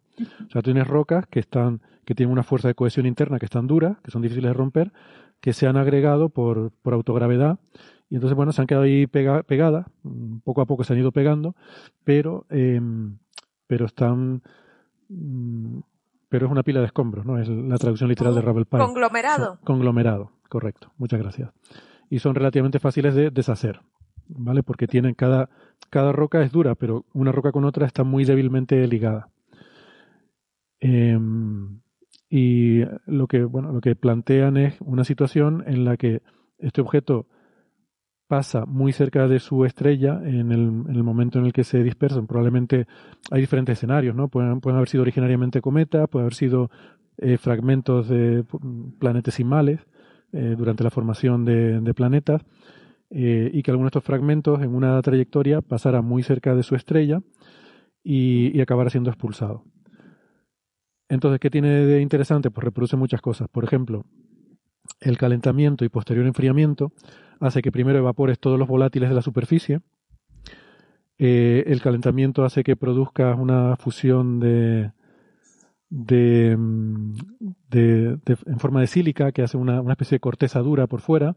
Eh, sublimas todos los volátiles exteriores, sin embargo dentro te quedan. O sea, generas una, una corteza Mm, una corteza dura que envuelve un material interior que es Ravel Pile con volátiles que todavía quedan por dentro. Y mm, bueno, eso explica un poco el hecho de que sea un objeto rocoso cuando lo observas inicialmente, eh, que luego al acercarse al Sol, em, ese acercamiento al Sol, el calentamiento que produce hace que algunos de los volátiles internos se, se sublimen también, eh, porque alcanza temperaturas más altas al acercarse al Sol de las que, eh, de las que sufrió en su estrella. Y ese calentamiento de volátiles produce las emanaciones, que son las que luego se observan, que no es suficiente para producir una actividad cometaria, pero sí suficiente para producir cierto eh, outgassing, ¿no? emanaciones de gases.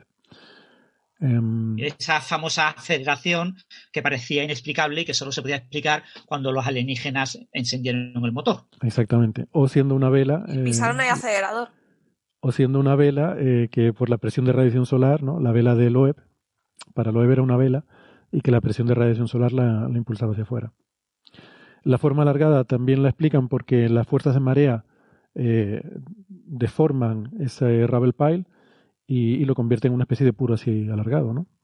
Entonces, bueno, pues no sé qué les parece a ustedes. Yo mm, no es que diga, mm, vale, es creíble, esto es lo que pasó, pero mm, bueno, es un escenario plausible. O sea, podría ser, podría haber ocurrido algo así. sí, exactamente, son escenarios plausibles y es lo que puede hacer la, la, astronomía en general a la hora de predecir los mecanismos de formación, ¿no? Cuando pensamos, yo que sé, la formación de agujeros negros de masa estelar por encima de 30 masas solares, pues hay que poner escenarios eh, plausibles para ellos y ver qué tiempo podían haber hecho en formarse, etcétera. Y este escenario parece plausible para que un cuerpo que originalmente pues era más redondeado, pues acabe siendo alargado por culpa de, estas fuerzas de, de marea. Eso es, son distintas posibilidades, no hay una verdad mm. absoluta porque no sabemos. Pero está bien. Y bueno, y porque nunca vamos a enviar una misión allí, porque tampoco merece la pena gastar tanto dinero para una cosa tan. Si, si fuera una nave espacial sería otra cosa distinta, pero siendo una cosa que puede que tenga forma de puro. Recordar que la, la gran, eh, la, la, gran idea de por qué tenía forma apurada es porque la, la luz oscilaba en un cierto periodo, ¿no?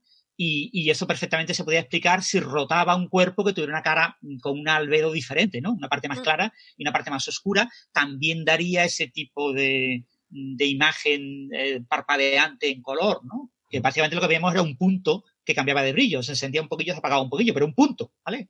Que, no, que nadie se imagine que esos dibujos que hay en muchos sitios que se ve una especie de roca alargada que parece que, que parece ha lanzado. Sí, pues eso mm, es todo imaginación artística. Sí, eso es una reconstrucción completamente artística, ¿no es? Imaginación.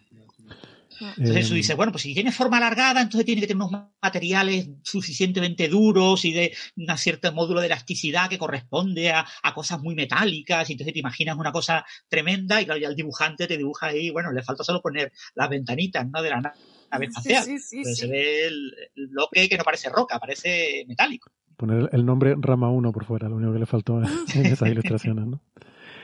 Yo, hay una cosa que no, que ellos comentan por aquí en un párrafo de forma muy, muy de pasada y que yo no entendí muy bien, eh, porque no conozco estos mecanismos, ¿no? Pero ah, cuando hablan de por qué acaba eh, es expulsado y acaba con una velocidad que es la de más o menos la velocidad en reposo del sistema de referencia galáctico, dicen que después de ser gravitacionalmente acelerado, que es como es expulsado su sistema, después de ese paso cerca de su estrella, dice, eh, sufre arrastre con el gas interestelar y retardo por el campo magnético interestelar, ojo, a través de propulsión de Alfvén. Yo esto no lo había oído en mi vida, mm, pero me lo apunto porque me encanta el nombre propulsión de Alfvén. Eh, yo quiero escribir un relato de ciencia ficción con donde aparezca la propulsión de Alfvén. Esto me lo tengo que, mirar. Pero bueno, supongo que tendrá que ver con el, el, paso a través de líneas de campo magnético y que eso vaya frenando el, más que propulsión, entonces sería frenado de Alfvén, pero bueno. Y dice que cuando se alcanza un equilibrio dinámico entre el balance de estos efectos, los objetos interestelares alcanzan una velocidad terminal relativa al sistema de referencia estándar dependiente, dependiente del tamaño, sin que se altere el spin, la rotación del, del objeto. Lo dicen así, o sea, todo escrito con palabras, ninguna ecuación, ninguna referencia, yo me he quedado un poco en 33. Marian, yo no sé si tú conoces alguno de estos términos, pero a mí no me sonaba ninguno. No. Propulsión de Alben y estas cosas no me... La, verdad es que no lo había oído nunca, pero bueno, lo buscaré en la Wikipedia, a ver. Sobre todo porque Alben lo asocia a algo magnético, ¿no? Sí, yo entiendo que debe referirse a que la, de alguna forma la interacción del objeto con el campo magnético galáctico a lo largo de, bueno, porque además que está a escalas temporales, de, del orden de mil millones de años o algo así, acaba, eh, acaba adquiriendo una cierta velocidad terminal. O sea que si esto, bueno, si esto fuera así, si esto fuera realmente el mecanismo, pues nos hablaría de que esto lleva miles de millones de años eh, vagando por, por el espacio interestelar. Sí. La, la, referencia que ponen es una cita a un artículo de, de 1965 que estudiaba el drag, ¿no? El, el la fricción, el, el, el, el rozamiento de los satélites grandes en la ionosfera. Entonces, en la ionosfera tienes campos magnéticos y se producen esas ondas de Alben, eh, y entonces eso podía, digamos, uh, producir un rozamiento para los satélites que se encontraran en la ionosfera que podría provocar que de vez en cuando, bueno, que cayeran, ¿no? Y de vez en cuando hay que encender los motores para corregirlo, ¿no? Mm. creo que es a eso a lo que se refiere. Vale. Pero bueno, yo no he estudiado en detalle la física de estos mecanismos de propulsión, la verdad. Sí, sobre todo eso, ¿no? El hecho de que llegue a una velocidad terminal en ese... Sí. Mm. Pero en general, en los suelen llevar a velocidad terminal cuando tienes una cantidad suficiente de gas, ¿no? De, en la atmósfera, por ejemplo, ¿no? Cuando cae un, cuerpo en un paracaídas, acabas con una velocidad terminal, ¿no? Por el rozamiento. Cuando compensas con un rozamiento que depende de la velocidad, del módulo de velocidad, acabas teniendo siempre una velocidad límite, ¿no? Lo mismo se eh, pasa, el mecanismo es el mismo, no lo sé, ¿eh? Pero lo mm. mismo, el mecanismo es similar. Mm. Sí, yo entiendo que debe ser algo así. Eh, Vale, estaba mirando aquí si tenía otras anotaciones sobre este artículo, pero creo que son lo más, así lo más relevante, ¿no? Pero vamos, que hace, eh, me llamó la atención que hiciera un modelado de N cuerpos donde incluye también, que no, no lo dije, además de, esa, de esas fuerzas de unión entre los escombros, también hay un modelado térmico eh, que incluye la, la fusión y, y sublimación de, materiales, y porque estudian incluso la, la difusión de calor, ¿no? Dicen que cuando si bien inicialmente al acercarse a su estrella sublima toda la parte exterior, eh, ese calor luego también se va difundiendo hacia el interior, de forma que mucho tiempo pasado, después, pasado el, el periastro, de hecho incluso miles de días después de haber pasado cerca de su estrella, todavía el calor que se va difundiendo desde la superficie hacia el interior va mm, vaporizando monóxido de carbono. Mm, creo poner, fíjate, 37.000 días después del, del periastro, el, el numerito que le sale. Y, y bueno, sacan modelos pues muy con forma de puro, totalmente, ¿no? Bueno, eh, ¿algo más sobre esto? ¿Cambiamos de tema? Vale. Porque otro asunto del que podíamos hablar, eh, ya que estamos hablando de campos magnéticos, es eh, un artículo que ha salido en el Astrophysical Journal en el 10 de abril, fue la fecha de publicación, que se titula Una relación entre edad estelar y cobertura de manchas. Em, y es de un único autor, de Brett Morris, del Centro de, Habitabilidad Espacial de la Universidad de Bern, en, Suiza. Y, eh, bueno, Berna, eh, como decimos en español. Y este es un estudio que creo que Marian lo ha leído en cierto detalle, donde se investiga algo parecido a lo que hablamos siempre, la, la ley de Skumanich, que a mí me mola mucho porque yo, insisto, este es un colega, un amigo nuestro de física solar y que hasta mucho tiempo después yo no supe que tenía una ley que se llamaba la ley de Skumanich de, de trabajos que había hecho en magnetismo estelar, ¿no? Que es esta ley que relaciona la, eh, la edad de las estrellas y, y su, su, periodo, su periodo de rotación eh, por el hecho de que el campo magnético las va frenando, ¿no? Es una ley empírica que, que observó. Eh, y en este paper, Marian, bueno, pues hacen un análisis, o hace el autor un análisis, eh, en este caso de la edad, y cómo correlaciona eso con el número de manchas, ¿no? De, en las estrellas. Más que el número, el, digamos, la porción de, de superficie que ocupan. ah, sí, el, la fracción de... La, sí, más que el número, la fracción de superficie que ocupan. ¿Se me oye bien? Sí, ahora mejor, sí. Eh, sí, no, el, el, artículo está muy bien y básicamente eh, es un poco corroborar la ley que tú comentaste. Eh, esa ley se obtiene de medidas de, digamos, de cómo es la actividad en capas muy altas de las estrellas, en la cromosfera que se llama.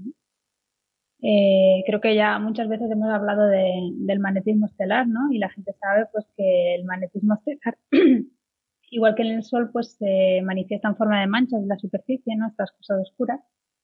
Pero en capas más altas, eh, además de las manchas, digamos que alrededor se aparecen como unos brillos muy grandes.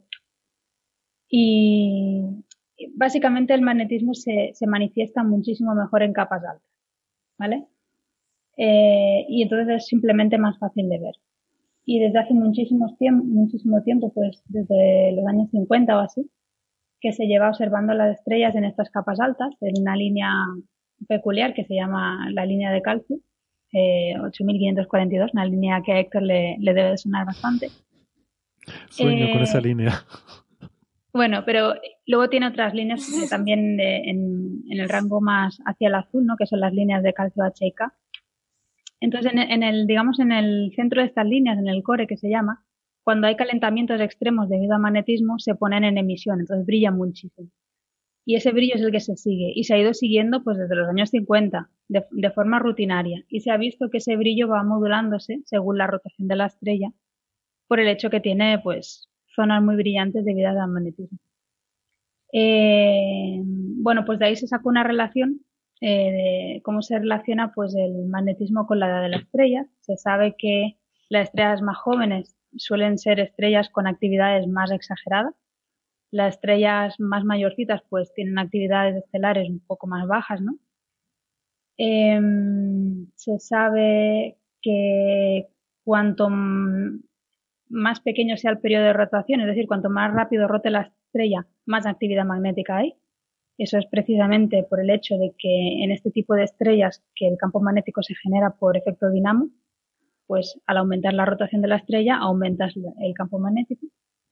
Eso se sabe de todos estos estudios desde los años 50 y basados en lo que digo, en simplemente cómo varía el brillo de las capas externas de las estrellas, porque el brillo se asocia a la presencia de campos magnéticos. Lo que han hecho este estudio ha sido básicamente buscar lo mismo, pero en lugar de verlo en capas externas, es verlo en la superficie, es decir, en forma de manchas. Si estos brillos en las capas externas son puramente debidos al campo magnético, pues la superficie de la estrella debería tener una relación muy parecida. Y básicamente eso es lo que buscan. Eh, utilizan fotometría muy precisa de Kepler y de, de TESS y varios satélites que han sido muy famosos por otro tipo de, estudios, sobre todo estudios de sismología. Y, bueno, cogen estas curvas de luz de fotometría tan precisas y estudian pues la, cobertura de, manchas eh, en las superficies de un montón de estrellas.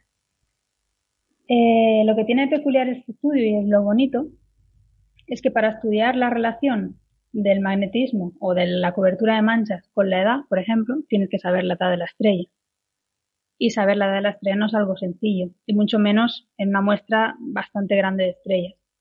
Entonces lo que utilizan son mm, estrellas que están en cúmulos, de los cuales se les conoce la edad. Eh, se espera, aunque no tiene por qué ser muy preciso, pero se espera que las estrellas que están en cúmulos, no estrellas que estén aisladas, hayan nacido más o menos a la misma vez. Con lo cual todas más o menos tienen una misma edad. Y de ahí pues sacan la edad de la estrella. Luego una cosa súper bonita también es que para tú em, inferir la, cobertura de manchas en la superficie a través de una curva de luz, eh, no es sencillo porque está lleno de, ambigüedades. O sea, por ejemplo, em, tú puedes tener una mancha muy grande con un contraste muy pequeñito del, del fondo, o sea, de la superficie a la mancha, o una más pequeñita con un contraste muy grande. Ese es un parámetro. Luego puedes tener varias manchas pequeñitas que te ocupen distintas latitudes en la estrella a tener una muy grande mm, localizada en un sitio. Hay muchísimas ambigüedades, ¿no? Y de hecho uno de los parámetros fundamentales también eh, es el eje de rotación de la estrella.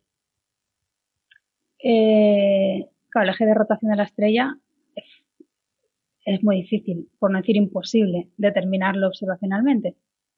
Entonces, lo que hacen muy chulo esta gente es decir, bueno, yo no me voy a dedicar a estudiar una estrella y ver qué tipo de cobertura de manchas tiene, sino que lo que voy a hacer va a ser coger todas estas estrellas que tienen esta edad, porque me la da el cúmulo, eh, voy a coger todas estas estrellas del mismo tipo espectral, que sean parecidas al Sol, ¿vale? Se centran, se me olvidó decirlo, pues se centran en estrellas tipo, de tipo solar. Eh, y como tienen la misma edad y tienen el mismo tipo espectral, voy a suponer que estoy viendo la misma estrella, pero en muchas configuraciones distintas. Entonces no hacen un estudio de una estrella individual, sino hacen un estudio, digamos, conjunto. Y lo que suponen es que están viendo la misma estrella con ejes de rotación que están distribuidos de forma uniforme. Y es una suposición pues bastante razonable, ¿no? Eh, de ahí pues hacen un estudio bayesiano y acaban concluyendo básicamente lo mismo.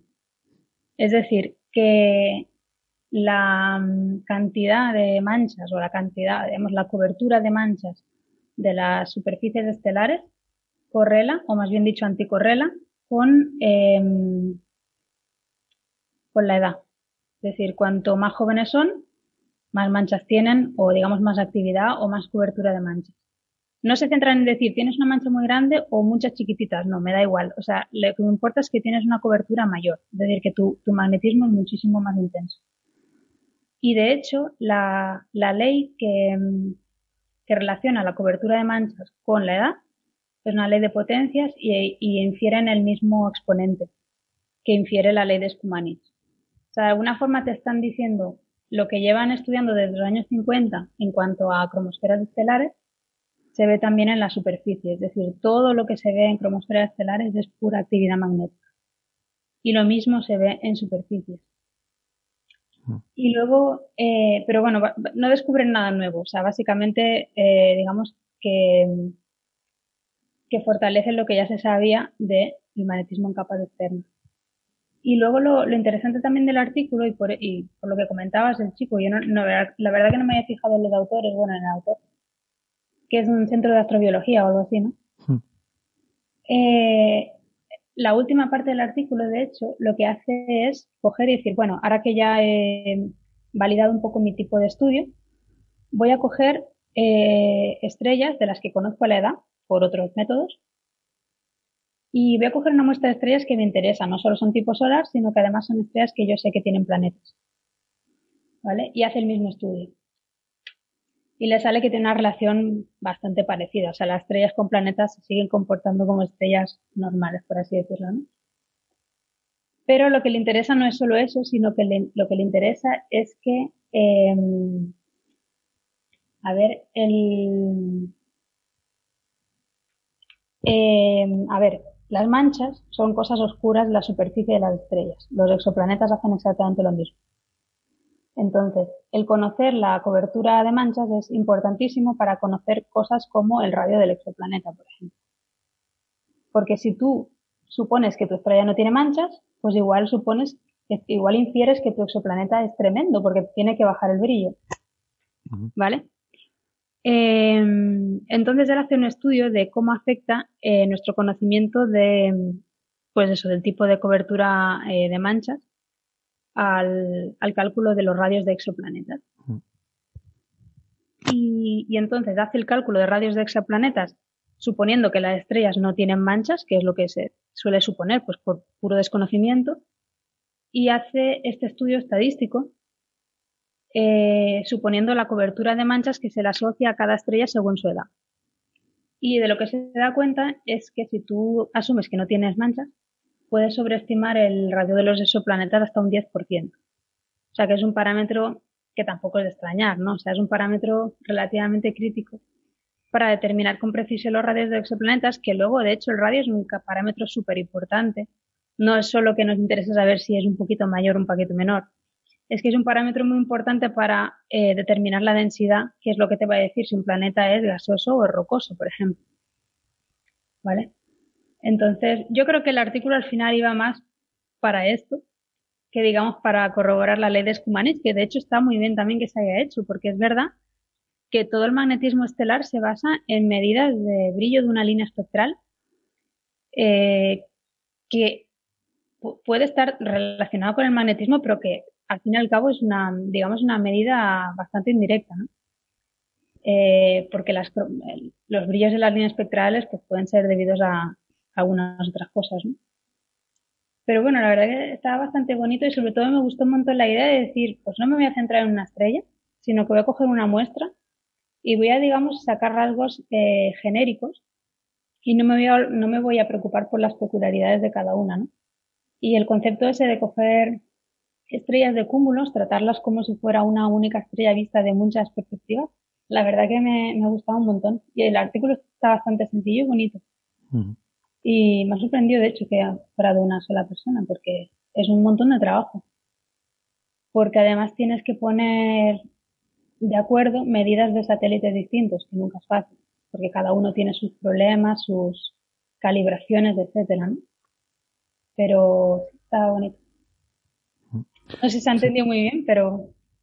Sí, yo creo que ha estado, creo que ha estado muy bien explicado, ¿no? Y eso que decías de la motivación tiene que ver con eh, entender, saber interpretar eh, los datos de exoplanetas y pensando en el James Webb, eh, que lo, lo, comenta en el artículo, que mm, algunas de estas estrellas que coge en particular, ¿no? Las que tú comentabas, que coge al final y se centra en unas estrellas, dice que es porque son candidatos Mm, para las primeras observaciones de James Webb, porque son estrellas en las que hay eh, exoplanetas, eh, estrellas pues más o menos tipo solar, eh, en las que se va a poder hacer espectroscopía de transmisión, que es eso cuando el planeta empieza a pasar delante de la estrella y vas a ver su atmósfera, la transmisión del, del espectro de la luz de la estrella, a ver, puedes hacer el espectro de la luz de la estrella transmitida a través de la atmósfera, con lo cual podrás ver eh, supuestamente con el James Webb, podremos ver rasgos del espectro de la atmósfera, ¿no? De ese planeta. Y entonces son planetas que son candidatos para hacer, para usar esa técnica con el James Webb. Así que, bueno. No, y pone de manifiesto una cosa que es súper importante y de hecho a mí me sorprende que todavía no, estas dos comunidades no estén más unidas, ¿no? Porque tú puedes tener espectrógrafos que te midan a milímetros por segundo, o sea, si quieres, mm, las velocidades radiales, mm, pero es que la estrella está ahí y la estrella tiene su actividad y eso es un generador, entre comillas, de ruido para, los, para la gente que intenta estudiar el exoplaneta tremendo. Y más cuando ya vas a niveles de centímetros por segundo, creo que es donde estás preso, ¿no? O, incluso por debajo, no lo sé, burradas. Eh, van a estar súper limitados por la actividad estelar. De hecho, la estrategia que están usando la gente de exoplanetas, que no la critico ni mucho menos, eh, es irse a estrellas mm, que tengan poca actividad o nula.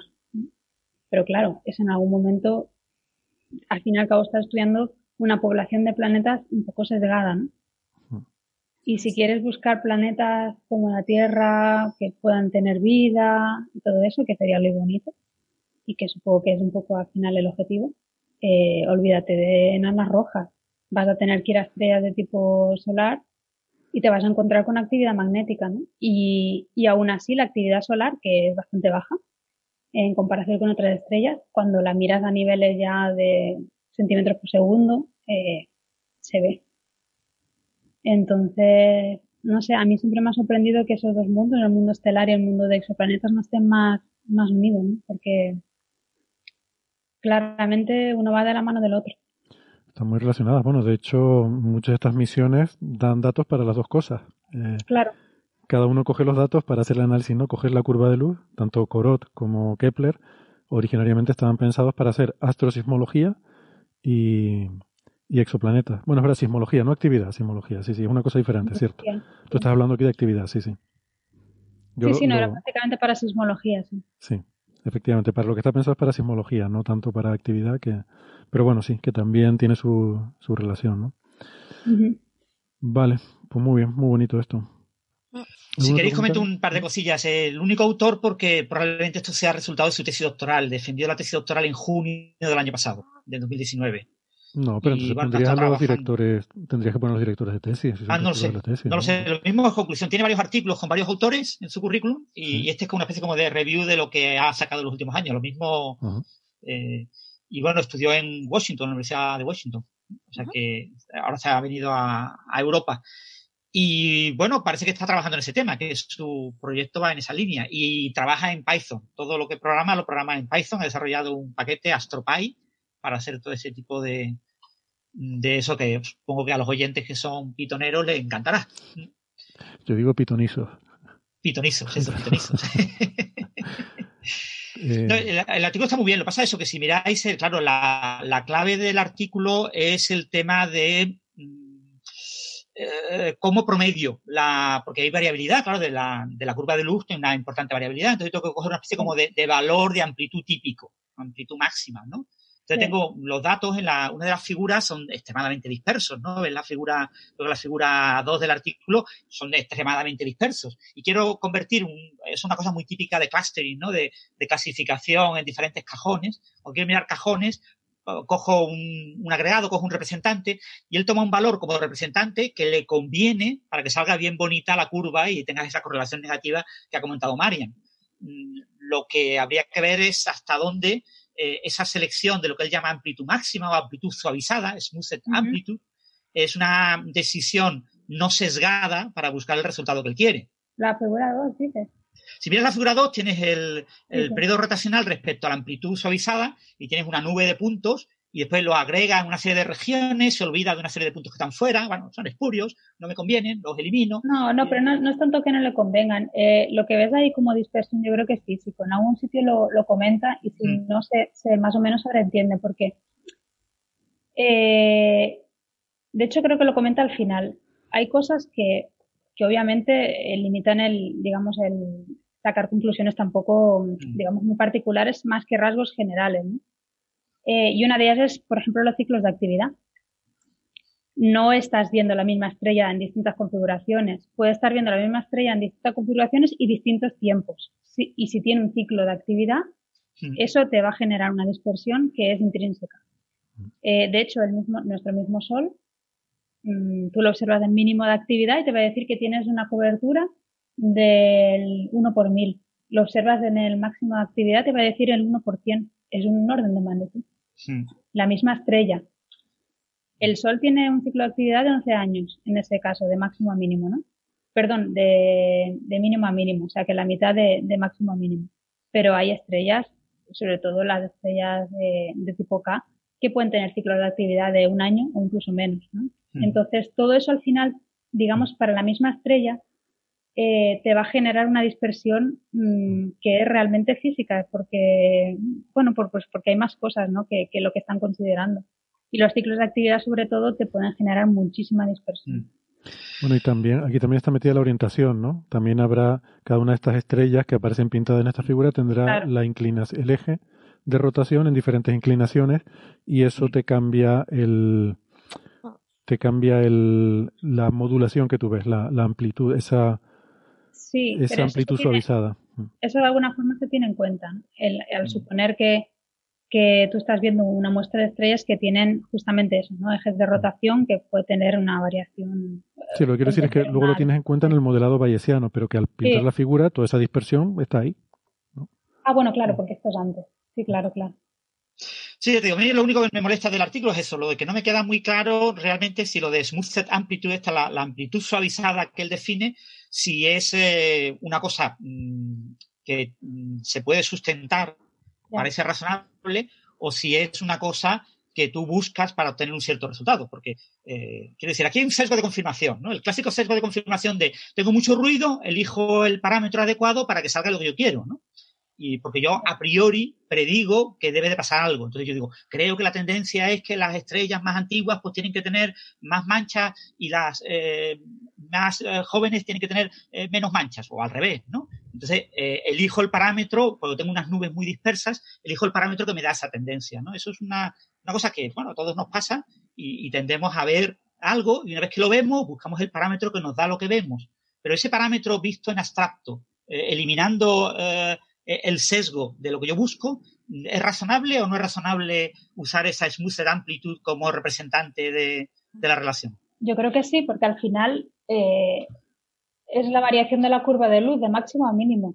Eh, la curva de luz no la puedes describir en muchos más parámetros. Básicamente está determinada por su variación, es decir, por de máximo a mínimo o de máximo a mínimo partido por dos, pero vamos que al final es lo mismo, y por su periodo, no tiene más, hay poquita cosa más que describir. Bueno, puedes describir si es más o menos sinusoidal, pero vamos, mm.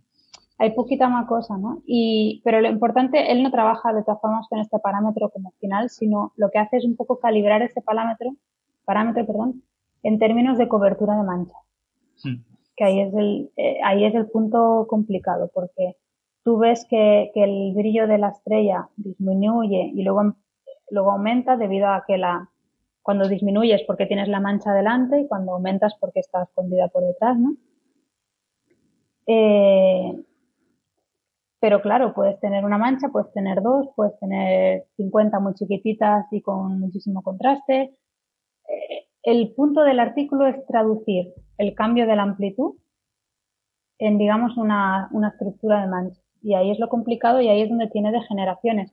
Y de hecho él, él las comenta, ¿no? Que de su análisis salen todos esos parámetros, pero que están degenerados. Que a ver, tampoco es nada, es bastante de sentido común, ¿no? O sea, tú puedes tener una mancha muy oscura, más pequeña, una más grande, menos oscura. Y el resultado es el mismo. O sea, entonces todos esos parámetros están degenerados, sí. Degenerado quiero decir porque es un término que la verdad que lo usamos mucho y, yo mismo peco de no explicarlo, quiere decir que, hay ambigüedades. Eh, Sí, que son no, no que haya nada inmoral o ilegal en la actitud del parámetro, sino que, que es ambiguo, ¿no? Que puedes a lo mejor subir de un lado y bajar de otro y dar el mismo resultado. se suele decir que hay una degeneración. Sí, cuando hay muchas veces que no tienes el parámetro, los parámetros por separado, tienes dos parámetros por separado, eh, pero que, está, que tienen una relación física entre ellos, hay una fórmula que los une, entonces lo que tú tienes es el valor de la fórmula, mm. pero no sabes cuál es cada valor de cada parámetro. Eso pasa en cantidad de problemas. Por ejemplo, ondas gravitacionales con el tema de la masa de los negros que se fusionan eh, tú no sabes la masa del agujero negro que se funciona con el otro. Tú tienes una curva, una especie como de banda, en la que se encuentra la masa de ambos, ¿no? Y ahí puedes, pues más o menos, a ojo de buen cuero, decir, pues no está la mitad aquí, pues ya digo que este vale 30 y este vale 7, pero no lo sabe realmente en rigor, porque tienes toda una curva, ¿no? Eso es muy típico también en el fondo cómputo micro, de microondas, en muchísimos campos de, astrofísica y cosmología tenéis muchos parámetros degenerados, ¿no? Que no podéis observar. ya digo, a mí este trabajo me, no sé, eh, la verdad es que no he leído los trabajos previos de este hombre, y, no sé cómo se mm, sitúa en el contexto de cosas previas, pero cuando lo leí me dejó así como un mal gusto. No me acabó a mí de convencer mucho. Pero si vosotros decís que es una cosa clásica lo del Scumanic este, pues lo mismo, eh, esto reafirma una cosa clásica. ¿no? No, reafirma el estudio clásico. De hecho, estaban preguntando aquí en el chat y está un poco relacionado eh, que si el espectro de la estrella es igual en fuera que dentro de una mancha. Eh, justamente no es igual y por eso se detectan en los brillos de esta línea espectral. ¿no? Eh, por ejemplo, la línea espectral de calcio K, que es la que usa el, seguimiento este de, del monte Wilson, que es el que eh, utiliza Scumanit. Eh, esta línea solamente en las regiones solamente en las regiones más activas como manchas digamos que la línea espectral suele tener una forma así ¿no? como de U pues dentro de una mancha donde la actividad es mayor, eh, sufre un cierto calentamiento y en el, digamos, en la ondilla, pues sube otra vez. Entonces lo que se suele hacer es poner un filtro estrecho en esa longitud de onda y se va siguiendo en el tiempo y se va viendo que sube y baja, sube y baja. Es decir, que, que, el hecho de tener manchas hace que aparezca ese brillo ahí. Si no aparece ese brillo es que no hay manchas. Eh, entonces esto se lleva haciendo desde, como digo, desde los años 50, siguiendo esa región de esa línea espectral. Y eso es un, un indicador muy indirecto de la actividad magnética. Pero sabemos por el Sol que suele estar muy, muy íntimamente relacionado. Pero bueno, no deja de ser un, un, un, índice de actividad indirecto. Pero ya la presencia de manchas oscuras en la superficie ya empieza a darle más fuerza a este estudio de, de ¿no? lo que está diciendo este artículo es lo mismo que vio Skumanich, yo te lo corroboro, pero en lugar de utilizar la línea de calcio K que está viendo la cromosfera, yo estoy viendo directamente las zonas oscuras en la superficie y me sale lo mismo. Entonces, básicamente te estoy diciendo, pues sí, efectivamente eso es pura actividad magnética de las estrellas.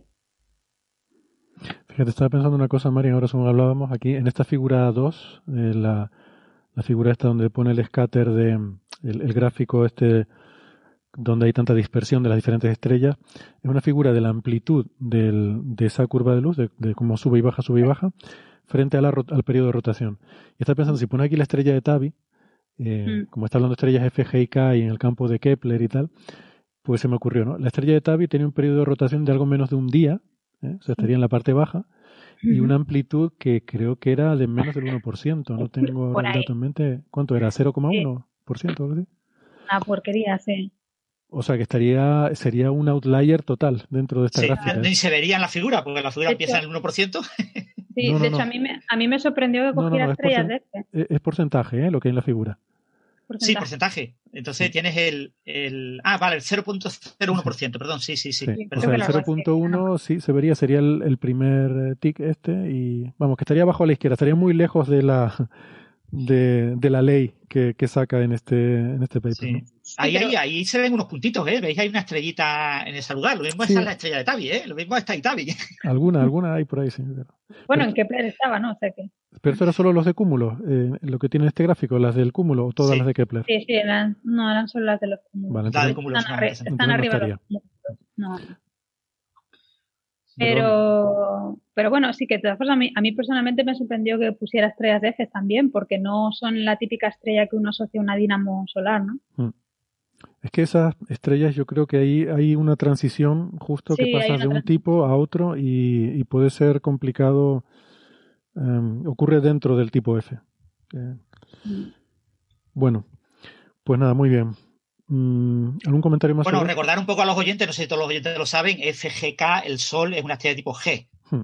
F son estrellas un pelín más pequeñas que el Sol, pero más o menos muy parecidas, y K son un pelín más grandes. No, al revés, al revés. F es más grande y K es más pequeña. Mm. F es más calentita y K es más fría. Vale. Sí. Pues, pues nada, el siguiente, el siguiente paper que traemos para hoy es sobre agujeros negros, porque habíamos estado hablando el otro día justamente sobre, mm, habíamos mencionado el tema del problema de la rotación de los agujeros negros, em, que es difícil de medir, porque uno normalmente lo que ve es el disco de acreción, y cuando hablamos de la rotación del agujero negro, lo que mola, el, el spin del agujero negro, es algo mucho más exótico que simplemente material dando vueltas, es el propio espacio-tiempo rotando, ¿no? que es una cosa casi mm, eh, casi mística, eh, muy, muy, muy metafísica, muy divertida de pensar en esas cosas. muy chula. Muy chula. Y resulta que es complicado, pero sí que se puede hacer algo para intentar determinar esa, esa rotación. Y hay un artículo que salió en Science en febrero donde hacen justo eh, este tipo de cosas. ¿Nos lo quieres comentar un poco, Francis?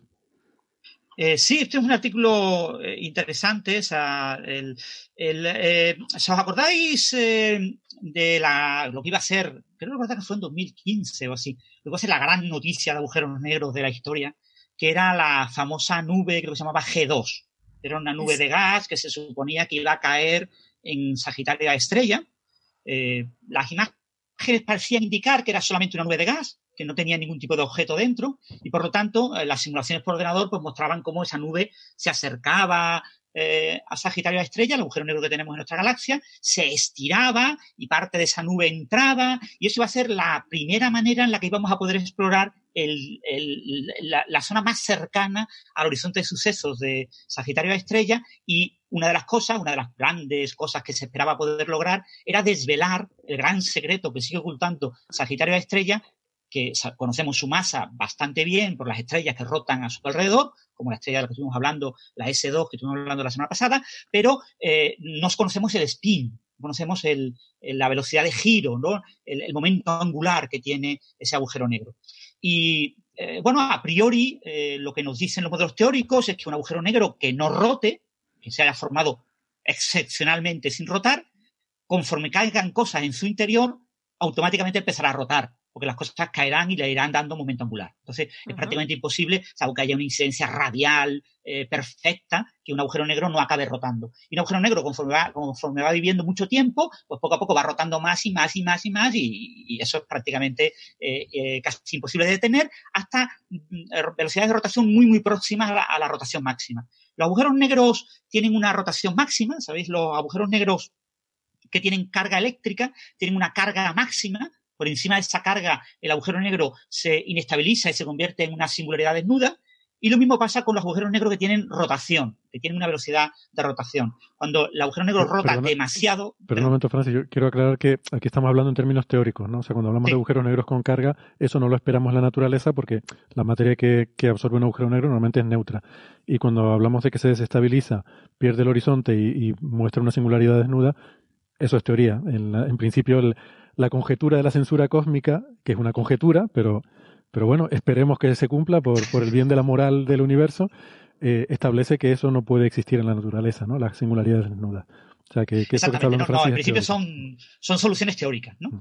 Y la solución teórica del agujero negro en rotación lo que nos dice es eso, que hay una, un momento angular máximo, ¿no? Un momento angular máximo eh, cuando el eh, agujero negro rota eh, aparece como una especie como doble horizonte, ¿no? Hay el horizonte verdadero, el horizonte de suceso verdadero, que es eh, esférico, y después aparece lo que se llama la ergosfera, eh, que es una región del espacio en el que el espacio tiempo está rotando, el propio espacio-tiempo básicamente está rotando, y, y, en esa región, a la velocidad máxima, pues la solución hace que coincidan ambos horizontes y entonces se destruye el horizonte, es como si los dos horizontes se, eh, en los polos norte, digamos, el, el polo norte y sur eh, coinciden, pero en, el Ecuador están separados, pues conforme voy rotando más, están acercándose hasta que llega un momento en que se acercan tanto que se destruyen y aparece la singularidad desnuda. Entonces, lo que significa que matemáticamente está prohibido un agujero eh, negro con la velocidad máxima.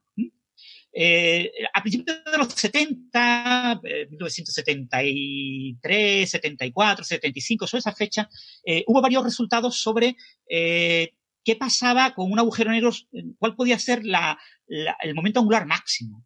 Y lo que se descubrió es que, claro, la materia que cae en un agujero negro eh, normalmente cae, viene de lejos, es prácticamente imposible conseguir que siempre caiga en la dirección de giro. O sea, es prácticamente imposible. Siempre en algo, incluso la propia luz, eh, cuando llega el agujero negro, a veces llegará en la, en la dirección de rotación, pero a veces llegará en la dirección contraria. Entonces, el que llegue en la dirección contraria reduce el momento angular, le roba momento angular al agujero negro. Con lo que, eh, aunque caiga dentro del agujero negro, como ha caído con el momento angular equivocado, la conservación del momento angular hace que se pierda momento angular del agujero negro. Y eso impone un límite máximo. El límite máximo no se conoce bien, depende de las simulaciones numéricas, pero ronda 99, 99 y poco por ciento. O sea, el 0,99 del máximo.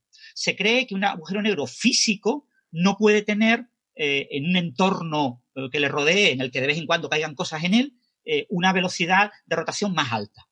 Pero yo digo, eso no está muy claro porque es bastante complicado y claro, lo que se suelen hacer son masas de prueba y, simulaciones muy simplificadas, ¿no? En un entorno real, con un horizonte, perdón, con un disco a la de materia, etcétera, es complicado. Pero se cree que hay una velocidad de rotación máxima. Entonces, no es de esperar que observemos agujeros negros que roten muy rápido. Observar la rotación del agujero negro es extremadamente difícil porque el disco de acreción es extremadamente pequeño. Entonces, los agujeros negros son objetos extremadamente pequeños. Incluso muy cerca sería muy difícil de ver un agujero negro.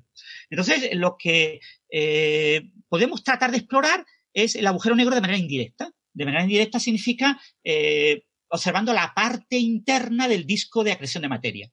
La parte interna del disco de acreción de materia, de vez en cuando, eh, como está justo en el borde de estabilidad, el, disco de, acreción, la parte más cercana al horizonte está muy cerca del borde de estabilidad. Si esa materia entra un poquito más adentro, acaba cayendo en espiral rápidamente hacia el agujero negro, ¿no? Es lo que llaman que el agujero negro se come, entre comillas, al disco. Entonces, eh, en ese proceso, eh, ahí se emitirían eh, rayos X. Entonces, una manera de determinar la velocidad de giro de un agujero negro es, de manera indirecta, eh, esperar a las ocasiones en la que parte de la materia del disco de acreción cruza esa frontera de estabilidad y acaba entrando como en espiral y cayendo en el agujero negro. Entonces, eso requiere modelos teóricos, es una cosa que no se entiende todo lo bien que nos gustaría, pero más o menos no es una manera eh, de ver con eso, con una nube que caiga en el agujero negro, por cierto, no lo he dicho, pero como supongo muchos oyentes ya sabrán, G2 se descubrió que eh, pasó de largo, hizo una órbita hiperbólica alrededor de Sagitario de estrella porque tenía una estrella, ¿vale? En realidad era una estrella con una nube de gas, ¿no? Era una especie de estrella cometaria, ¿no? Solo veíamos como la, estela y, ya al ver que sobrevivió al paso de, Sagitario estrella, a estrella, pues descubrimos que había una estrella en medio y eh, que se estaba desintegrando, eh, como si fuera un cometa. Bueno, pues resulta que no pudimos ver, el, todavía no lo conocemos, todavía no conocemos el spin, el eh, la velocidad de giro de Sagitario Estrella. Entonces, lo que se ha publicado en, en Science es el análisis de una señal, de un evento que se ha observado en rayos X con, dos instrumentos, con eh, Newton, el XMM y con Chandra. Es una señal que, bueno, pues se interpreta. Yo digo, esto hay que plantearlo eh, con una doble componente. La componente de deseo, yo deseo que, la, señal me informe del radio de giro del agujero negro y por otro lado, pues, hombre, algún día tenemos que ver una señal de este tipo, ¿no? Entonces, la señal parece bastante compatible con, esa posibilidad. Entonces, la señal de rayos X apunta a que eh, podría eh, ser debida a que ha caído materia en ese agujero negro. Entonces, ha caído materia en el agujero negro y, por lo tanto, si hago esa interpretación de la señal, puedo estimar eh, a partir de la cantidad de energía que se ha emitido en rayos X por esa caída de materia, puedo estimar más o menos el mm, momento angular, la velocidad de rotación del agujero negro.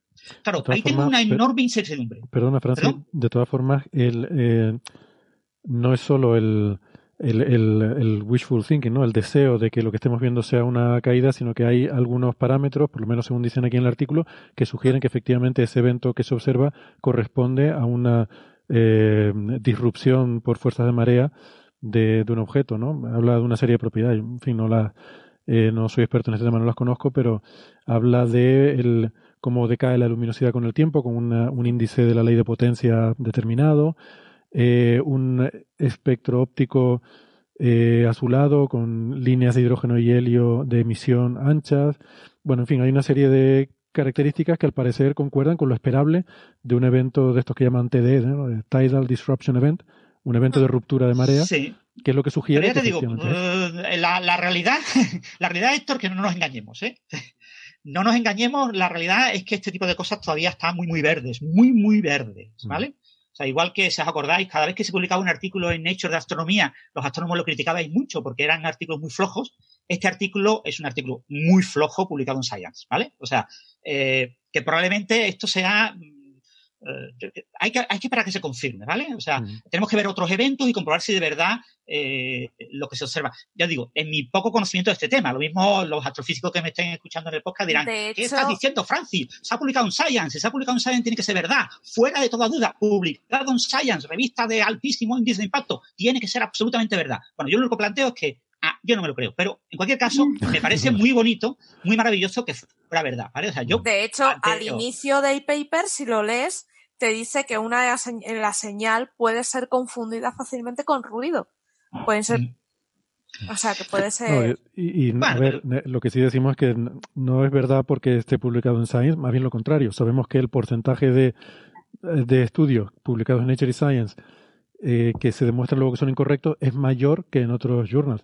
Que decimos que no tampoco es porque sea de mala calidad la publicación, sino porque son cosas más al límite. Ellos buscan Claro. cosas muy, muy innovadoras, muy rompedoras, y claro, eh, cuando estás tan al límite es más probable que te equivoques. Sí. O sea, lo, que está claro es que la señal, la señal observada se ha observado a 5 sigmas prácticamente, no llega a 5 pero casi. Y de hecho aquí nos ponen el porcentaje, incluso en la figura 1 te ponen hasta el porcentaje de lo que son 5 sigmas, ¿no? Para que todo el mundo lo sepa claro, ¿no? No vaya a ser que alguien se confunda. Sí. Y, y bueno, el, el- la curva lo dice el espectro de potencia. Pues sí, pero es que este es el espectro de potencia muy típico de, de este tipo de cosas, que tampoco es mm, algo excepcional, ¿vale? Pero bueno, en cualquier caso, creyéndonos que eh, de verdad se ha observado el fenómeno que aparentemente se ha observado, eh, si conocemos la masa del agujero negro, no sabemos la cantidad de materia que ha caído, pero tenemos solamente el fogonazo que, que ha salido, ¿no? Entonces, a partir del fogonazo eh, y de la posible masa que tiene ese agujero negro, yo puedo estimar más o menos la velocidad de giro. Hay una manera de estimarlo. ¿eh? Eso ya te digo, eso se trabajó mucho cuando vino la nube G2, hubo cantidad de, artículos de relatividad numérica estudiando este tipo de fenómenos, y este tipo de fenómenos se conoce bastante bien, ¿no? Lo que pasa es que eh, la caracterización del espectro que se conoce a nivel teórico eh, no, no tiene nada que ver con lo que aparece en este paper. En este paper aparece un pico, básicamente. No aparece mucho más. Pero bueno, eh, imaginémonos que fuera el primer pico de los que aparecen en el espectro teórico. Lo que pasa es eso, que eh, el, parámetro de rotación depende de la masa del agujero negro. Entonces, a- a- el problema está en qué masa tiene este agujero negro. Y eso es- tampoco lo sabemos, porque calcular la masa de un agujero negro también tiene mucha incertidumbre y conocerla en detalle es bastante difícil en, la mayor parte de los agujeros negros. Eh, cuando hay sistemas binarios, etcétera, es más fácil, pero eh, es difícil. ¿no? En Sagitario Estrella tenemos muchas estrellas que dan vuelta a- alrededor de, de nuestro agujero negro supermasivo. Pero en cualquier caso, eh, aquí lo que plantean es que, bueno, eh, es plausible que eh, la velocidad de giro, el, momento angular, sea próximo al máximo. Entonces plantean como una hipótesis razonable que si el agujero negro tiene una masa grande, es decir, del orden de eh, 10 a las 7 pone, o sea, del orden de unos 10 millones de masas solares, pues podría tener un spin bastante alto. ¿eh? Y plantean un número que, por desgracia, es excesivamente poco creíble, que es 99,8%. Hay que recordar que el agujero negro más rápido que conocemos en sistemas binarios tiene del orden del 80%, de 0.8. ¿Vale? O sea, que esto sería convertir un valor que más o menos es discutido y que hay gente que no se lo cree, que es del orden de 0,8, convertirlo en 0,998. Es un salto muy grande, ¿eh? Es un salto muy grande. Pero bueno, creyendo, yo no me lo creo el valor tan alto. Pero sí es verdad que puede ser un valor alto, ¿vale? O sea, no niego que pueda ser un valor por encima de 0,8, incluso por encima de 0,9.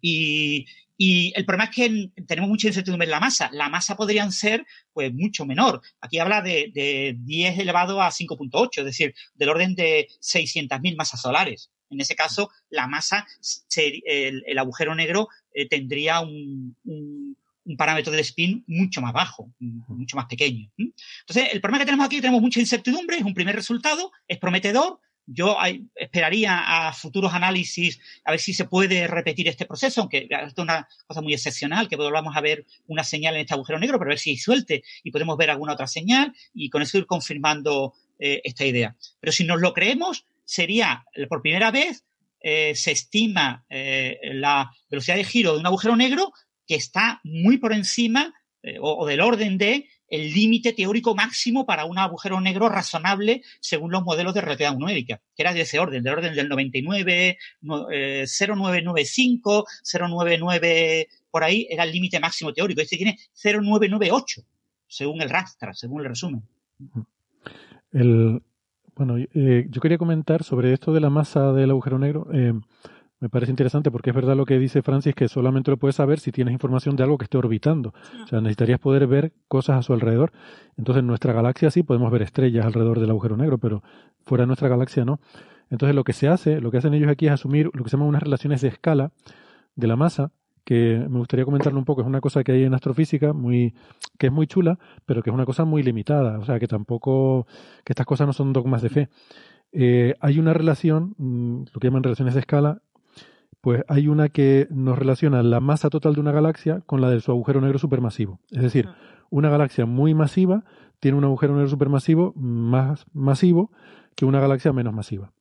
Y entonces con esa relación tú puedes estimar la masa de la galaxia a partir de la luz que te llega a esa galaxia, por ejemplo, también utilizando otra serie de relaciones indirectas. O sea, está todo un poco cogido con, pinzas, ¿no? Una cosa y otra. Pero al final de esas relaciones tú sacas una estimación de la masa del agujero negro supermasivo. ¿Cuánto es estimación? Pues Francis lo comentó, pero no sé si ha pillado. El rango es de 10 a la 5,8 a 10 a la 7,1 masas solares. Es decir, de unas 600.000 a más de 10 millones. ¿Vale? A veces hacemos la broma de decir, bueno, en astrofísica un factor 2 es una medida estupenda, un factor 2 de error lo consideramos una medida estupenda y la gente se piensa que lo decimos en broma. No, es que es verdad que lo es. O sea, cuando tienes cosas que varían muchísimos órdenes de magnitud, tú puedes decir, está entre 600.000 y 10 millones, ¿vale? Ni siquiera es un factor 2, es mucho, es mucho peor que un factor 2. Aún así, es útil y se usa para, para hacer papers como este. Bueno, pues sabes que está entre 600.000 y 10 millones.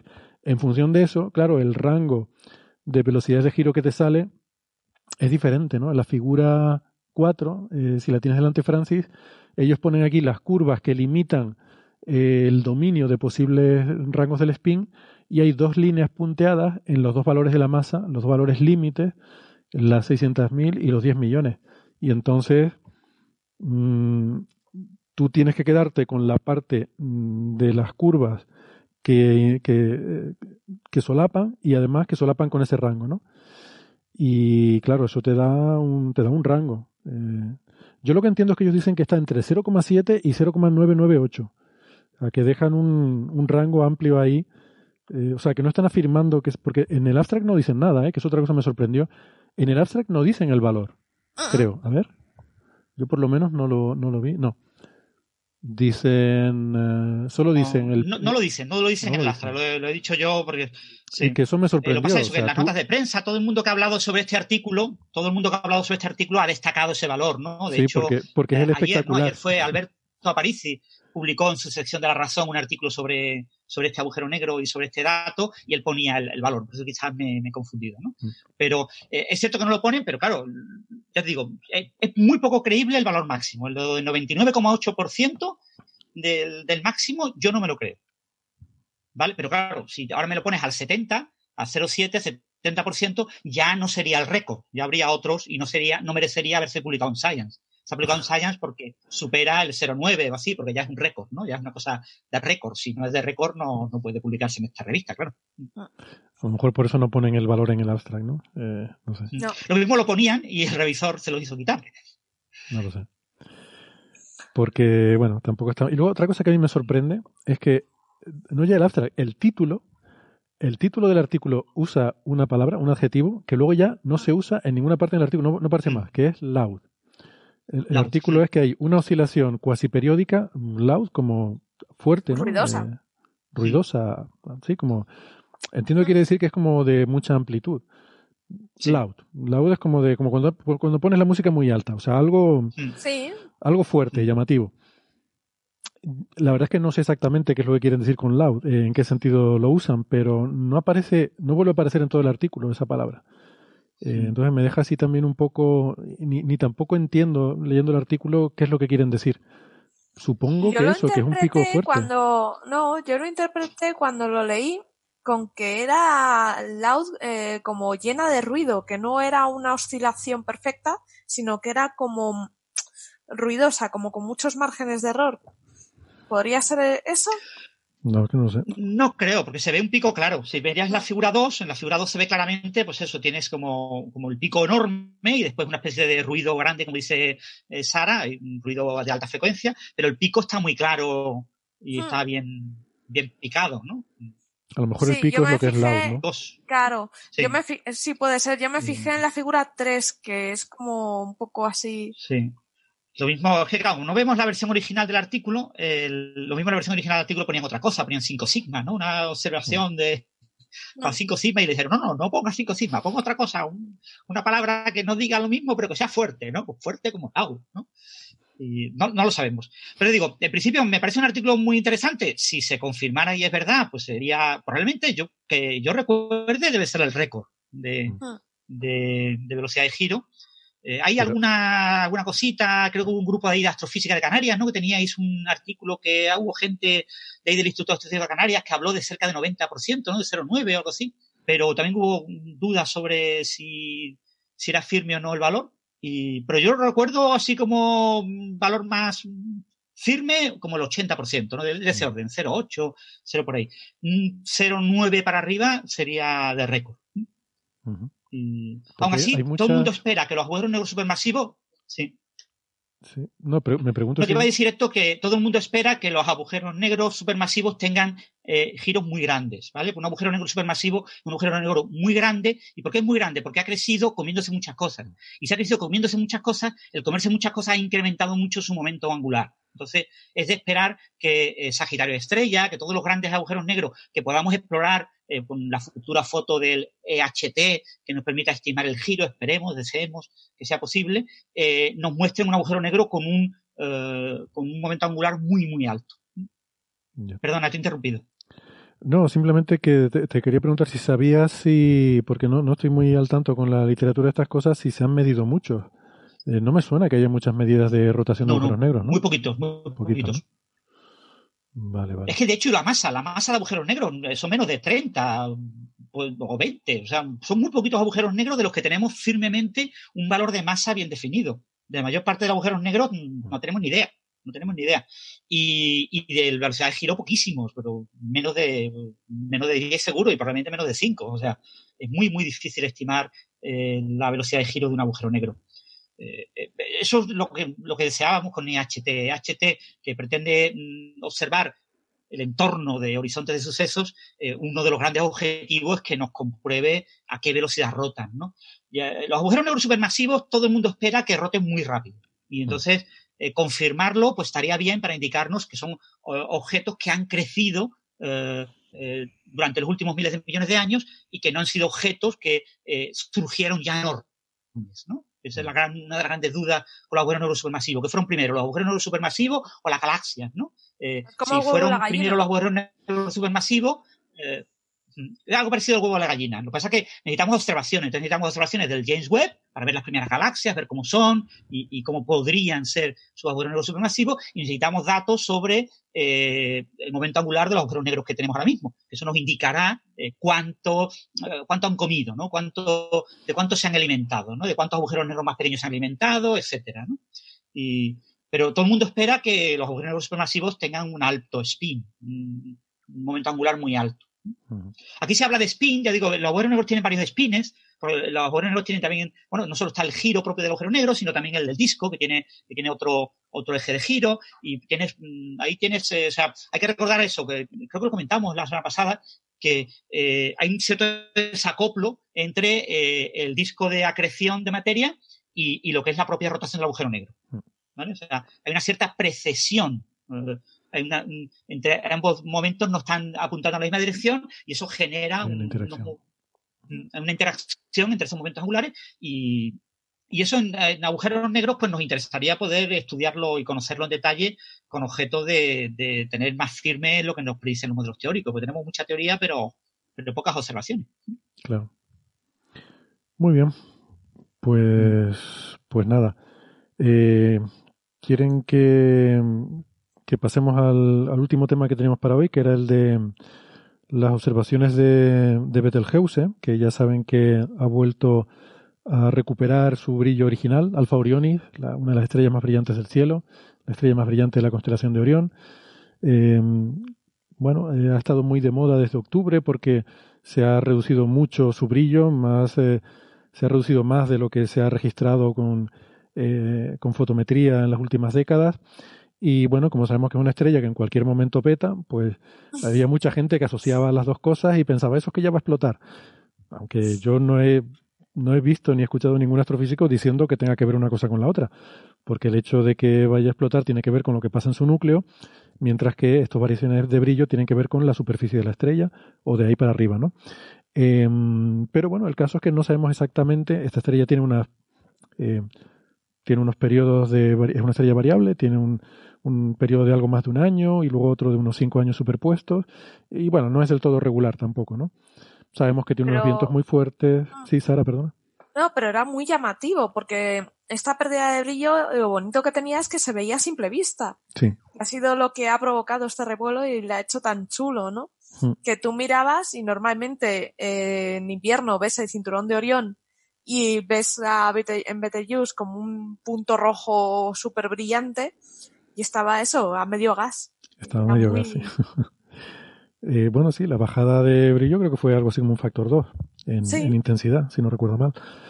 Así que mm, creo que se ha visto también a simple vista eh, otras, mm, otras variaciones de brillo anteriores, incluso que hay registros de culturas antiguas eh, que hablaban ¿no? de, de, algunas variaciones de, brillo de esta estrella que habían visto. Em, entonces, bueno, pues eso no, no, va, no va a explotar todavía. Está en una fase que dura unos 100.000 años, pero no sabemos ni exactamente cuánto dura, ni tampoco cuándo entró en esa fase, así que podría ocurrir en cualquier, en cualquier momento. Podría explotar como supernova tipo 2 o podría implosionar directamente agujero negro sin supernova, que tampoco, tampoco eso está del todo claro. Eh, entonces, bueno, es un objeto muy interesante. Sobre todo porque no está claro la masa. Recordar una cosa importante, de, de Betelgeuse no tenemos una buena estimación de la masa. ¿eh? Entonces, como no sabemos la masa, hay gente que habla de 15 masas solares, hay gente que habla de 25. Con 25 masas solares va a agujero negro. Con 15 masas solares no debería ir a agujero negro, debería ser. Mm. De todas formas, pase lo que pase, se la echaría de menos, ¿eh? porque es, es, muy característica. Sí, el, además, estas estrellas en fases evolutivas tan avanzadas los modelos no son muy precisos, no son como estrellas de la secuencia principal que eh, prácticamente al milímetro las conocemos. Estas son mucho más imprecisos los modelos, además tenemos incertidumbres con la masa, como dice Francis. Además, estas últimas etapas tienen procesos que son como muy estocásticos, tienen unos vientos muy fuertes que estaba diciendo, se desprende de una enorme cantidad de masa a lo largo del tiempo y eso también altera la propia evolución de la estrella. Em, entonces, todos esos procesos son difíciles de, Se le despegan los gránulos, que eso es lo curioso. Sí, de la velocidad que suben, salen, despegan. no sabía eso. De hecho, los gránulos en Betelgeuse, los gránulos es básicamente las celdas de convección que hay en la superficie de, de este tipo de estrellas, como en el Sol, ¿no? Eh, el, tamaño del gránulo depende de la gravedad superficial de la estrella. Cuanto menor sea, más grandes son los gránulos.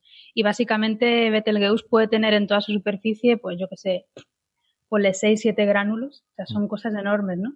Y justamente porque tiene poca gravedad, cuando el gránulo empieza, digamos, el plasma empieza a emerger hacia arriba, a veces eh, eh, la velocidad que lleva es tan grande que, que sigue subiendo, digamos que se le escapa. Se le escapa de las manos muchas veces la convección.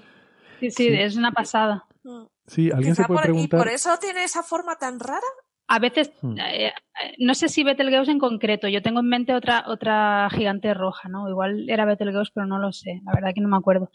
Eh, que se les hace imagen, entre comillas, con radiotelescopios y se ven deformaciones. Sí, con Betelgeuse hay, hay, imagen Tiene huevos. Sí, sí, sí, pues es eso, sí. Tiene deformaciones y variaciones de brillo, ¿no? En las últimas que se hicieron, creo que con el VLT, con interferometría óptica, se veía que un hemisferio era más oscuro, ¿no? Que el hemisferio sur era más oscuro que el norte y, que había una deformación también. Em, que, quería aclarar que eh, cuando dice Marian que tiene unas gravedades superficiales muy bajas, a lo mejor a alguien le puede chocar, si hemos dicho que es una estrella de 15, 20 masas solares, ¿cómo puede tener una gravedad superficial baja? Es porque es enorme. Es enorme. O sea, si, si ponemos esa estrella en el Sol, la superficie estaría en Júpiter. Entonces, de hecho, lo que es muy poco densa. Es muy, muy poco densa. Y es muy tenue. Las capas exteriores, todo lo que no es el núcleo, eh, toda la envoltura es muy tenue, muy poco densa. Entonces, claro, soplas un poquito y, como dice María, con la misma, se, la velocidad de escape allí en Júpiter es tan baja que con la misma sigue y se va. O sea que, sí, sí. Por eso expulsa tanto material, claro, porque eh, tiene muy poquita gravedad ahí tan afuera y, y puede que luego ese material, eh, ese, ese gas que emite cuando se enfría al alejarse a varios radios de, de la estrella, eh, se enfría y condensa formando polvo.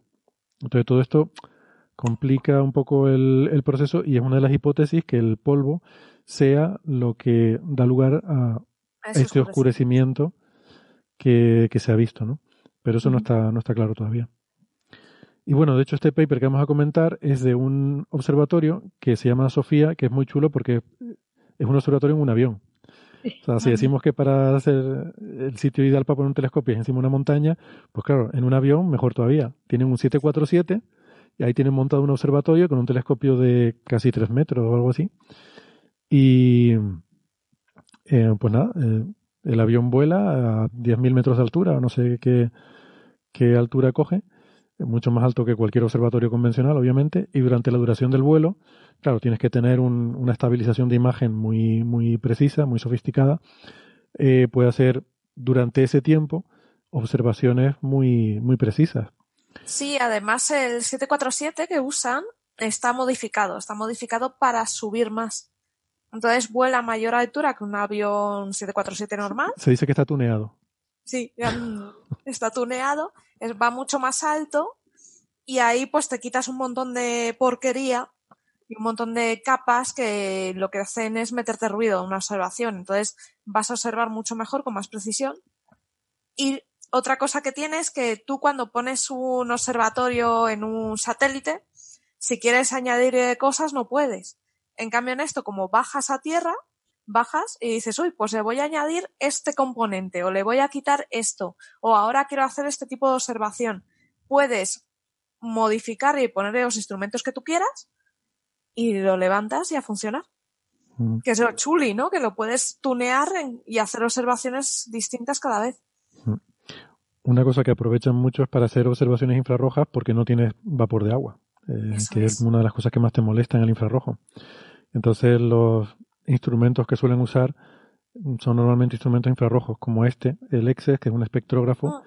eh, bueno, un espectrógrafo el cruzado, que observa en el infrarrojo, no sé, a partir de 5 micras de ahí en adelante. Y aquí se centran en un par de regiones espectrales a 25 y 29, no, 20, bueno, recuerdo ahora, 23 y 25 micras o algo así, eh, donde hay una línea de hierro 2 y otra de, de azufre 1, pero que bueno, que que no es muy importante el elemento, pero que es una forma interesante de diagnosticar la zona, la, envoltura circumestelar, o sea, la zona que hay alrededor de la estrella. Mm, tenían observaciones de antes de 2015, ahora han hecho observaciones nuevas y han estado intentando comparar a ver si de lo que se veía antes a lo que se ve ahora les puede dar una pista de que puede ser lo que está oscureciendo la estrella, ¿no? Y bueno, pues de eso va un poco el paper. La verdad que es bastante confuso. Yo no sé si no sé si han sacado algo en claro. Eh, ¿Alguno de ustedes quieren hacer un comentario? Mm, no, eh, yo lo estuve leyendo y lo que vi es eso, que ellos tiran más por el... La conclusión es que tiran más porque fue polvo lo que oscureció, que fue una, capi... una especie de mm, capa de polvo que se creó delante mm. nuestra, pero yo, yo no tengo muy claro la conclusión, la verdad. Eh, no sé si ellos mismos, pero bueno. Francis, ¿tienes comentarios? Uy, se nos ha. No, no, está, se nos ha perdido. Pero está muy eh, Bueno, básicamente lo, lo, que creo yo que yo interpreto de la. Eh, estoy desmutado, ¿me escucháis? Hola, hola. Sí, sí, sí, sí, estás perfecto. ¿No me escucháis? Sí, sí. Vale. Ah, ok. Eh, bueno, básicamente el artículo lo que plantea es la hipótesis esta que se planteó de que era el polvo que había oscurecido, ¿no? Acordáis que había como dos ah. grandes hipótesis para explicar el, decaimiento de, brillo y una de las hipótesis era ese polvo que emiten, eh, como ha contado muy bien Marian, ¿no? Que burbujean, ¿no? La, superficie de la, estrella y, genera pues como nubes de polvo alrededor y que se ve eh, en diferentes imágenes de lo que es el disco y el entorno alrededor, ¿no? Y entonces se planteó el tema del polvo y entonces lo que plantea, claro, uno dice, bueno, pues si hubo un escurrecimiento más grande de lo habitual, el polvo tiene que tener una señal espectral, el espectro tiene que indicar eh, una marca que diferencie entre la anterior eh, eh, pérdida de brillo y la actual. Y lo que se observa es que parece que no, que no hay una gran diferencia, es decir, entre eh, lo que llaman aquí el ciclo 5 y el ciclo 7, el ciclo 7 es este último, el ciclo 5 creo recordar que era de 2017 o 2010, eh, por ahí, eh, pues parece ser que, lo que muestran estos espectros de, este aparato, de este espectrógrafo Sofía de muy alta resolución, es que no aparenta haber una diferencia, ¿vale? O sea, que, que mm, aparenta que el polvo no es la causa de esta gran caída de brillo, ¿no? Entonces, eh, eh, eh, es lo que yo deduzco de, este artículo, ¿no? Pero no, como que no lo quieren dejar del todo súper claro, como diciendo, pero bueno, nosotros lo que queremos vender es, hemos obtenido estos resultados y que el resto del mundo se pelee entre cuál es la explicación. Yo, eso justamente es lo que yo creo. Mm, es que no, no dicen en ningún sitio, ni en el abstract, ni en las conclusiones, ni en la discusión, qué es lo que ellos concluyen. Si, si realmente, porque Vamos a ver, ellos se limitan a presentar los datos, eh, presentar las observaciones y los resultados que sacan y tal. Dicen varias veces que, lo que a lo que son sensibles estas líneas es al calentamiento del polvo. Entonces, claro, hmm. a mí me queda la... Mm, o sea, el perdón, el calentamiento como el, a ver, como el polvo calienta el gas o algo así. Que... Hmm. Mm. De hecho, es lo que dicen las conclusiones. Es la única frase así que, yo veo un poco mm, de conclusión. Dice una frase, dice, bueno, no parece que haya un calentamiento significativo del polvo eh, al gas. Mm, no, no, estoy seguro si de ahí se puede deducir que, que, el polvo está jugando un factor importante o no, que es el mismo que había antes o no. Eh, no lo tengo claro. Y lo que sí dicen en estas conclusiones, que son cuatro líneas, es que eh, esto es un primer eh, paper. Ahora, mientras, además lo dice así, mientras enviamos este artículo, se está, eh, Sofía está observando Betelgeuse con otros dos instrumentos, el FIFI LS y el Upgrade. Entonces, yo lo que entiendo es que van a, han publicado este artículo así como muy escéptico, luego publicarán otro artículo con los resultados de los otros instrumentos y ya cuando lo tengan todo dirán, es tal cosa. ¿Es polvo o no es polvo o qué? Me da la impresión de que han hecho un esfuerzo consciente por no decir lo que interpretan de los resultados, como para, para no pisar los otro instrumento. No lo sé. De todas formas, eh, Héctor, eh, eh, esto se ha publicado, ya está aceptado en Astrophysical Journal Letters, ¿no? Hmm. ¿Es habitual que, esta revista publique un resultado así? Quiero decir, ¿no exigen habitualmente los revisores que se sea más claro en cuanto a las conclusiones? letters no, creo que es un artículo del Main Journal. Si no, no, he visto que sea una letter. bueno, la, la, el artículo está en ah, perdona, sí, sí, enviado, Letters. Perdona, sí, sí, enviado a PJ Letters, correcto, sí. Está aceptado ya, está ya publicado, ya te lo tienes en la web de la revista. Vale. Pues eh, es que me sorprende porque además una letter se supone que la filosofía de una letter es que debe ser un resultado que hay que publicar rápidamente porque es importante para la comunidad. Mm. Yo no veo aquí que el resultado requiere una publicación inmediata porque es importante para la comunidad. Sí, sí, sí. Es habitual. Más allá del propio eco de Betelgeuse, ¿no? Que está de moda, pero más, allá de eso. Como no quieran decir, oye, que estamos observando, no sé. Sí, sí, sí. Eh, quizás eh, la justificación es que esto hay que publicarlo rápido porque no sabemos cuánto tiempo más va a estar de moda Betelgeuse, ¿no? claro, es que no lo sé. Eh, eso es lo que se lee entre líneas, sí. Sí, yo, yo creo que la, la, filosofía no es esa de este tipo de publicaciones. Deberías publicar un resultado y decir este es el resultado y esto lo tiene que saber la gente rápido. Mm, pero claro, esta cosa como siempre depende del referí que te toque, de cuánto de meticuloso sea con estas cosas, porque los editores ya sabemos que no hacen nada. Los editores se limitan a coger el artículo, pasarlo al referí y, hacer lo que diga el referí. Pero podría ser que sea una introducción Porque, como veis, si te lo lees es como una introducción a algo, pero no termina de cerrar. Mm. Sí, María. Ah, es raro, ¿no? Que decía que en las letters tú tienes que escribirle al editor.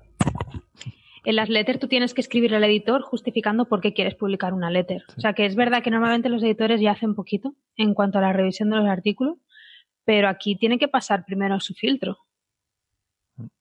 O sea, es el editor quien decide si eso es publicable como letter o como eh, artículo en la revista principal, ¿no? Y normalmente las letters sí que se puede hacer, como decía Sara, como una especie de introducción o sí, una especie de introducción a un artículo más largo que va a salir en la revista principal, pero con el resultado. Claro. claro. Supongo. O sea, diciendo esto, esto es lo que vamos a publicar, no te voy a dar los detalles técnicos ahora, porque lo importante es que yo te explique que esto es lo que va a salir, y luego ya en la revista principal verás todos los detalles, el estudio, bla, bla, bla. Pero esto es un poco raro, ¿no? Es una introducción eh, contando lo que están haciendo. Es, lo que... es justo al revés, en la letter publicas el resultado y luego ya en el artículo más elaborado más adelante ya publican los detalles. Aquí lo que han publicado los detalles. Mm. Qué raro, sí. Es como alguien está observando. Sí. Sí, por eso yo pensé, cuando Francis dijo que era una letter, yo mi reacción fue, no, no, una letter no es, porque es que el tipo de artículo no es, no, responde nada. Quizá, quizá lo que quieran es que les dejen más tiempo a Sofía y están ahí como, hay mm. que publicar algo rápido porque si no nos lo quitan.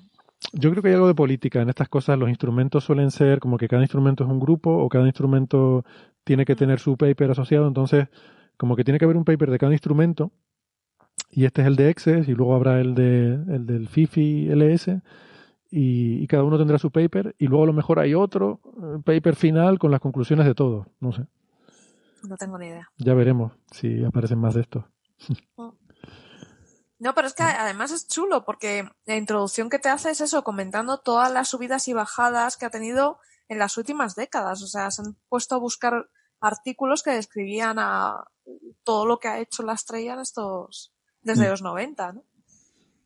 Sí, por, lo, que cuentan eso, en el, ciclo anterior, en el ciclo 5, eh, el instrumento eh, que tomó las medidas de Betelgeuse era exactamente el mismo. Parece que esta vez quisieron copiar exactamente la misma configuración de este instrumento eh, con objeto de poder comparar de la manera más precisa y más rigurosa, porque había medidas anteriores, pero que no era, era, no era el instrumento en la misma configuración. ¿no? Eso lo comentan al principio. Y luego, en esta búsqueda que yo estaba diciendo, para decir, vamos a ver cuál es el resultado aquí, cuál es la conclusión, eh, mirándolo así como en mucho detalle, vi una frase en el abstract que dice, hay evidencias de rasgos de, que han aparecido rasgos de absorción en el continuo de 2020. Pero luego no veo ninguna explicación de eso en el artículo. No. no, no. Me, me, quedo, no sé, eh, me parece muy confuso este artículo, la verdad. O sea, me parece interesante, eh, y potencialmente importante, pero supongo que esto debe ser una precuela de algo que vendrá luego, porque mm. la verdad es que no acabo de pillarlo, no acabo de entender qué es lo que me quieren decir. En fin. Sí. Bueno, pues, pues nada, si les parece, yo no sé si hay alguien todavía en el chat, eh, pero sí, si les parece, pues vamos a poner la entradilla. Sí, podemos pasar al turno de preguntas, ¿no? Aquí comienza señales, señales, señales de los oyentes. De los oyentes, de los oyentes.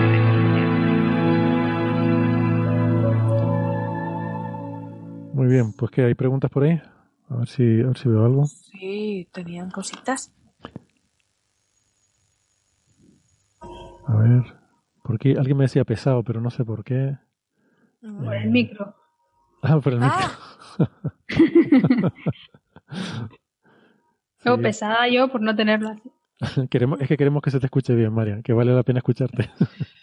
Bueno, preguntaba Rebufo77 si se han encontrado cuásares jóvenes a menos de 2.000 millones de años luz, ¿no? Y yo le contestaba por el chat que sí, que el más cercano eh, está a unos 730 millones de años luz y creo, lo busco, ah, no, no, me acuerdo cómo se llama, IC 2497. Y hay alguno que otro mm, entre ese y 2.000 eh, millones de años luz, ¿no? Como el 13 273, etcétera. Pero son dos o tres, ¿vale? Son dos o tres cuásares, ¿no? Hay que recordar que un cuásar es un núcleo galáctico activo y que eh, en principio lo que hacen las galaxias es ir relajando su núcleo con el tiempo, ¿no? Vosotros sois especialistas en galaxias, ¿sí o no? Entonces, eh, es difícil encontrar todavía eh, núcleos galácticos activos, pero parece que sí, que se han encontrado algunos relativamente cercanos, entre comillas, miles de años, no es tanto, tan cercano.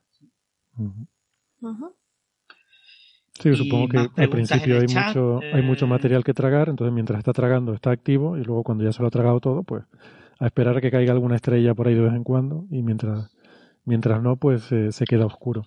Mm. Los chemtrails desde ese avión se tienen que repartir bien, dice Joan Figuera.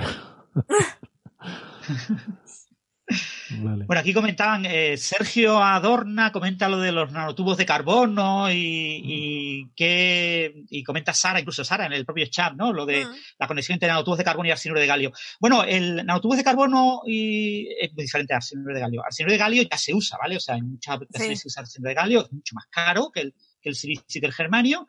Eh, hay que recordar que eh, a nivel masivo, a nivel de lo que tú tienes en, en tu dispositivo móvil, en tu teléfono móvil, en tu ordenador portátil, en tu eh, ordenador de casa, eh, se utilizan dispositivos baratos, porque se hmm. busca una producción muy, muy en masa. Pero en dispositivos de telecomunicaciones, por ejemplo, para satélites, para aplicaciones más concretas, no solo aplicaciones militares, también aplicaciones civiles, sí se usa el arsenuro de galio de manera habitual. Hmm. El tema de los nanotubos de carbono, el gran problema de los nanotubos de carbono es que eh, sus propiedades electrónicas Mm, más adecuadas es en dispositivos en los que tú controlas muy bien cómo colocas el nanotubo. Colocar un nanotubo de carbono es muy difícil. O sea, es una cosa que requiere arte, ¿vale? Eh, tú tienes que trabajar con un instrumento, con un microscopio de fuerza atómica, tienes que ir colocando el nanotubo. El nanotubo es una cosa, estamos hablando de, pocos eh, nanómetros de diámetro y de decenas de nanómetros de longitud. ¿Vale? O sea, estamos hablando de, de 200, mm, 500 átomos mm. de carbono. Y manipular eso es extremadamente difícil. algunas aplicaciones de nanotubos de carbono. ¿Había empresas? Sí, hay mucha gente que trabaja en eso, mm. en todo el mundo. En Europa hay que recordar que, hubo un proyecto este del grafeno. El nanotubo de carbono es grafeno enrollado. Entonces, un proyecto de, grafeno incluye también nanotubos. Entonces, hay, empresas que, de toda Europa que quisieron aprovecharse de esos mil millones de euros que iban dedicados a, a la investigación. Y entonces, eh, lo, que, lo que dijo la Comunidad Europea es que era un proyecto bandera, un flagship. Eso significa que tú tienes que hacer eh, investigación que vaya a salir al mercado. Ah. Entonces, tu proyecto de investigación tiene que ir avalado por una empresa o empresas que se comprometan a lo que tú eh, investigues, pues tratar de llevarlo al mercado cuanto antes, ¿vale? El proyecto son mil millones de euros para 10 años. Y ahora vamos por el año 6 o por ahí. Y bueno, hay muchas cosas en el mercado, porque eso no es fácil. Pero eh, te quiero decir, eh, hay muchísimos prototipos. Entonces, los nanotubos de carbono tienen mucho, mucha utilidad eh, a nivel de prototipo, pero es muy, muy difícil fabricar dispositivos electrónicos con nanotubos de carbono. Lo que sí podemos hacer es el truco del almendruco, es decir, llamarle cosa de nanotubos de carbono a echar a lo bruto nanotubos de carbono, pintar con nanotubos de carbono, ¿no? Entonces, por ejemplo, está el Bantablack, la famosa pintura esa, que son nanotubos de carbono puestos en, en vertical. Sí. Son como pelitos de, un animal que tiene los pelos en punta, ¿no? Pero claro, cada uno puesto de su padre y su madre, unos cruzados, no sé qué. O sea, eso, la cosa es pintar con autobús de carbono y más o menos colocarlo. O sea, son de esa manera de colocar eh, nanotubos de carbono de manera un poco así eh, aleatoria, ya hay incluso microprocesadores. ¿eh? Han hecho microprocesadores funcionales.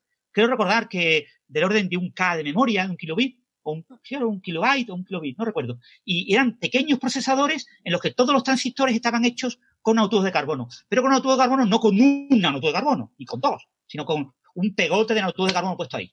Entonces, el pegote se comporta como un semiconductor y más o menos hace sus cositas. Entonces, eso era para vender en una gran revista que, se había hecho con autos de carbono.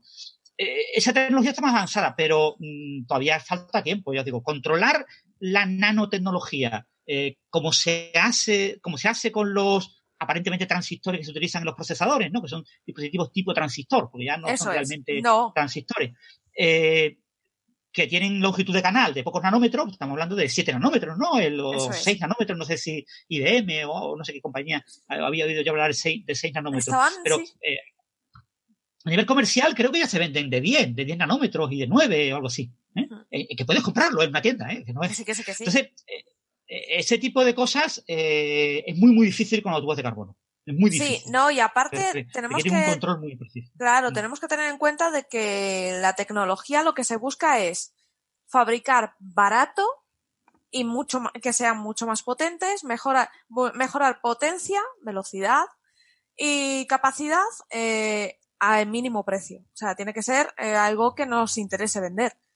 Si tú tienes algo, por muy bueno que sea, que su creación, su montaje es muy, muy caro, no lo vas a comercializar nunca. ¿Por qué? Porque no te interesa, pierdes dinero. Entonces eso hay que dejarlo muy claro. Hay cosas muy prometedoras, sí, pero no te merece la pena avanzar por esa vía porque es muy caro. Sí.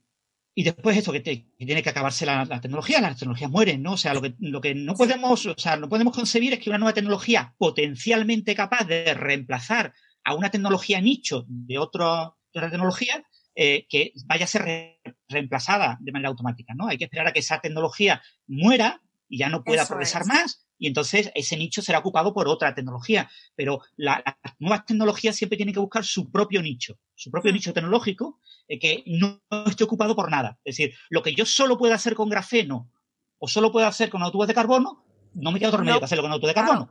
Acabaré haciéndolo con autos de carbono cuando tenga interés aplicado, claro. Eso es, cuando ya el silicio no podamos exprimirlo más, será cuando empecemos con otra cosa. Mira, hay una pregunta por aquí. Héctor, ¿alguna otra pregunta? Sí, yo no sé la respuesta exactamente, no sé si tú, Francis, la sabes, si no podemos intentar improvisar un poco. Pregunta que si esa rotación del espacio-tiempo con el agujero negro le hace perder energía o momento angular. Eh, no sé si conoces la respuesta a la pregunta. no, no, no, no, no, no, Salvo que haya materia que sí que la que, haya una transferencia de momento angular. O sea, que si aceleras algo de materia, entonces sí la pierdes. Claro. O sea, el, eh, a ver, eh, el punto clave del asunto es que un agujero negro es espacio-tiempo, ¿vale? O sea, mm, hay personas que tienen en la cabeza eh, un objeto que es la estrella negra de Mitchell, ¿vale? O sea, hay una serie de personas que consideran que un agujero negro es una estrella cuya velocidad de escape es la velocidad de la luz.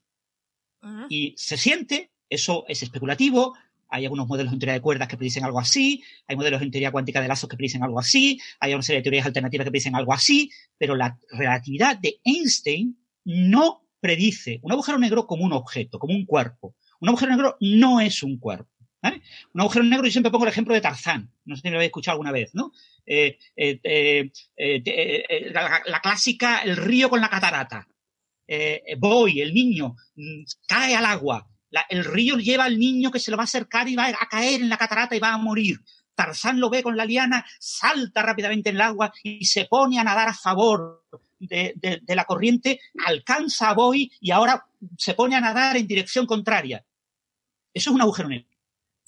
Hay un horizonte, hay un horizonte de sucesos. Hay un punto en el que la velocidad máxima que puede alcanzar Tarzán o Tarzán acarreando a Boy es una velocidad inferior a la velocidad del agua en ese punto, porque el agua, conforme se acerca a la catarata, va creciendo de velocidad.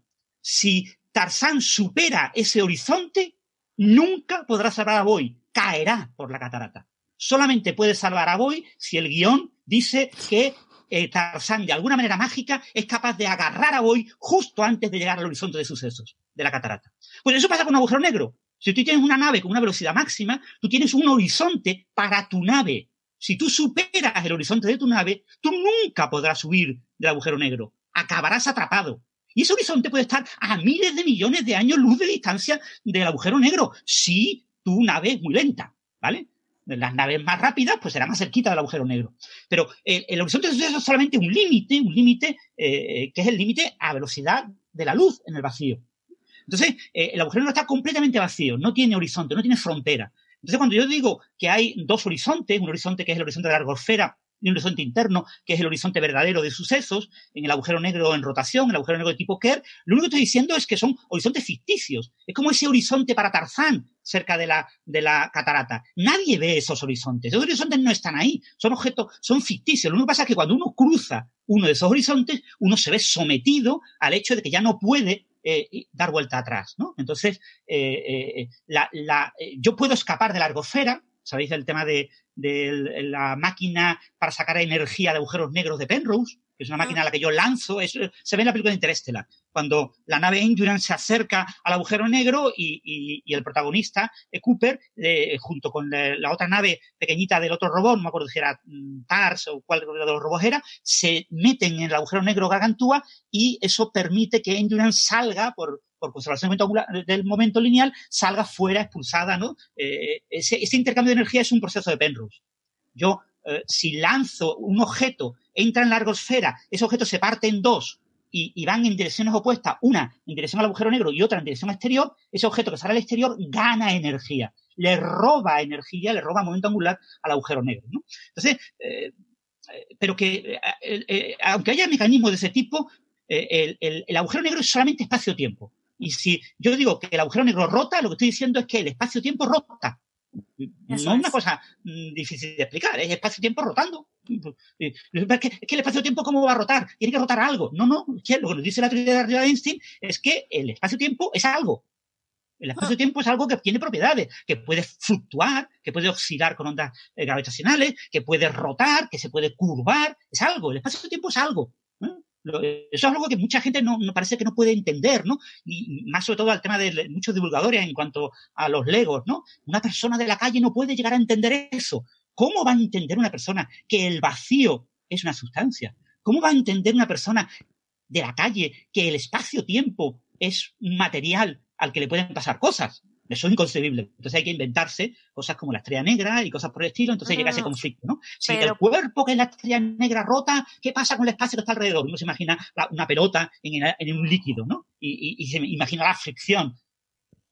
No tiene ningún sentido. No existe la pelota, no existe el líquido. Es espacio-tiempo, tanto dentro del horizonte como fuera del horizonte. El mismo tipo de espacio-tiempo. Tú cruzas el horizonte y no te enteras de nada.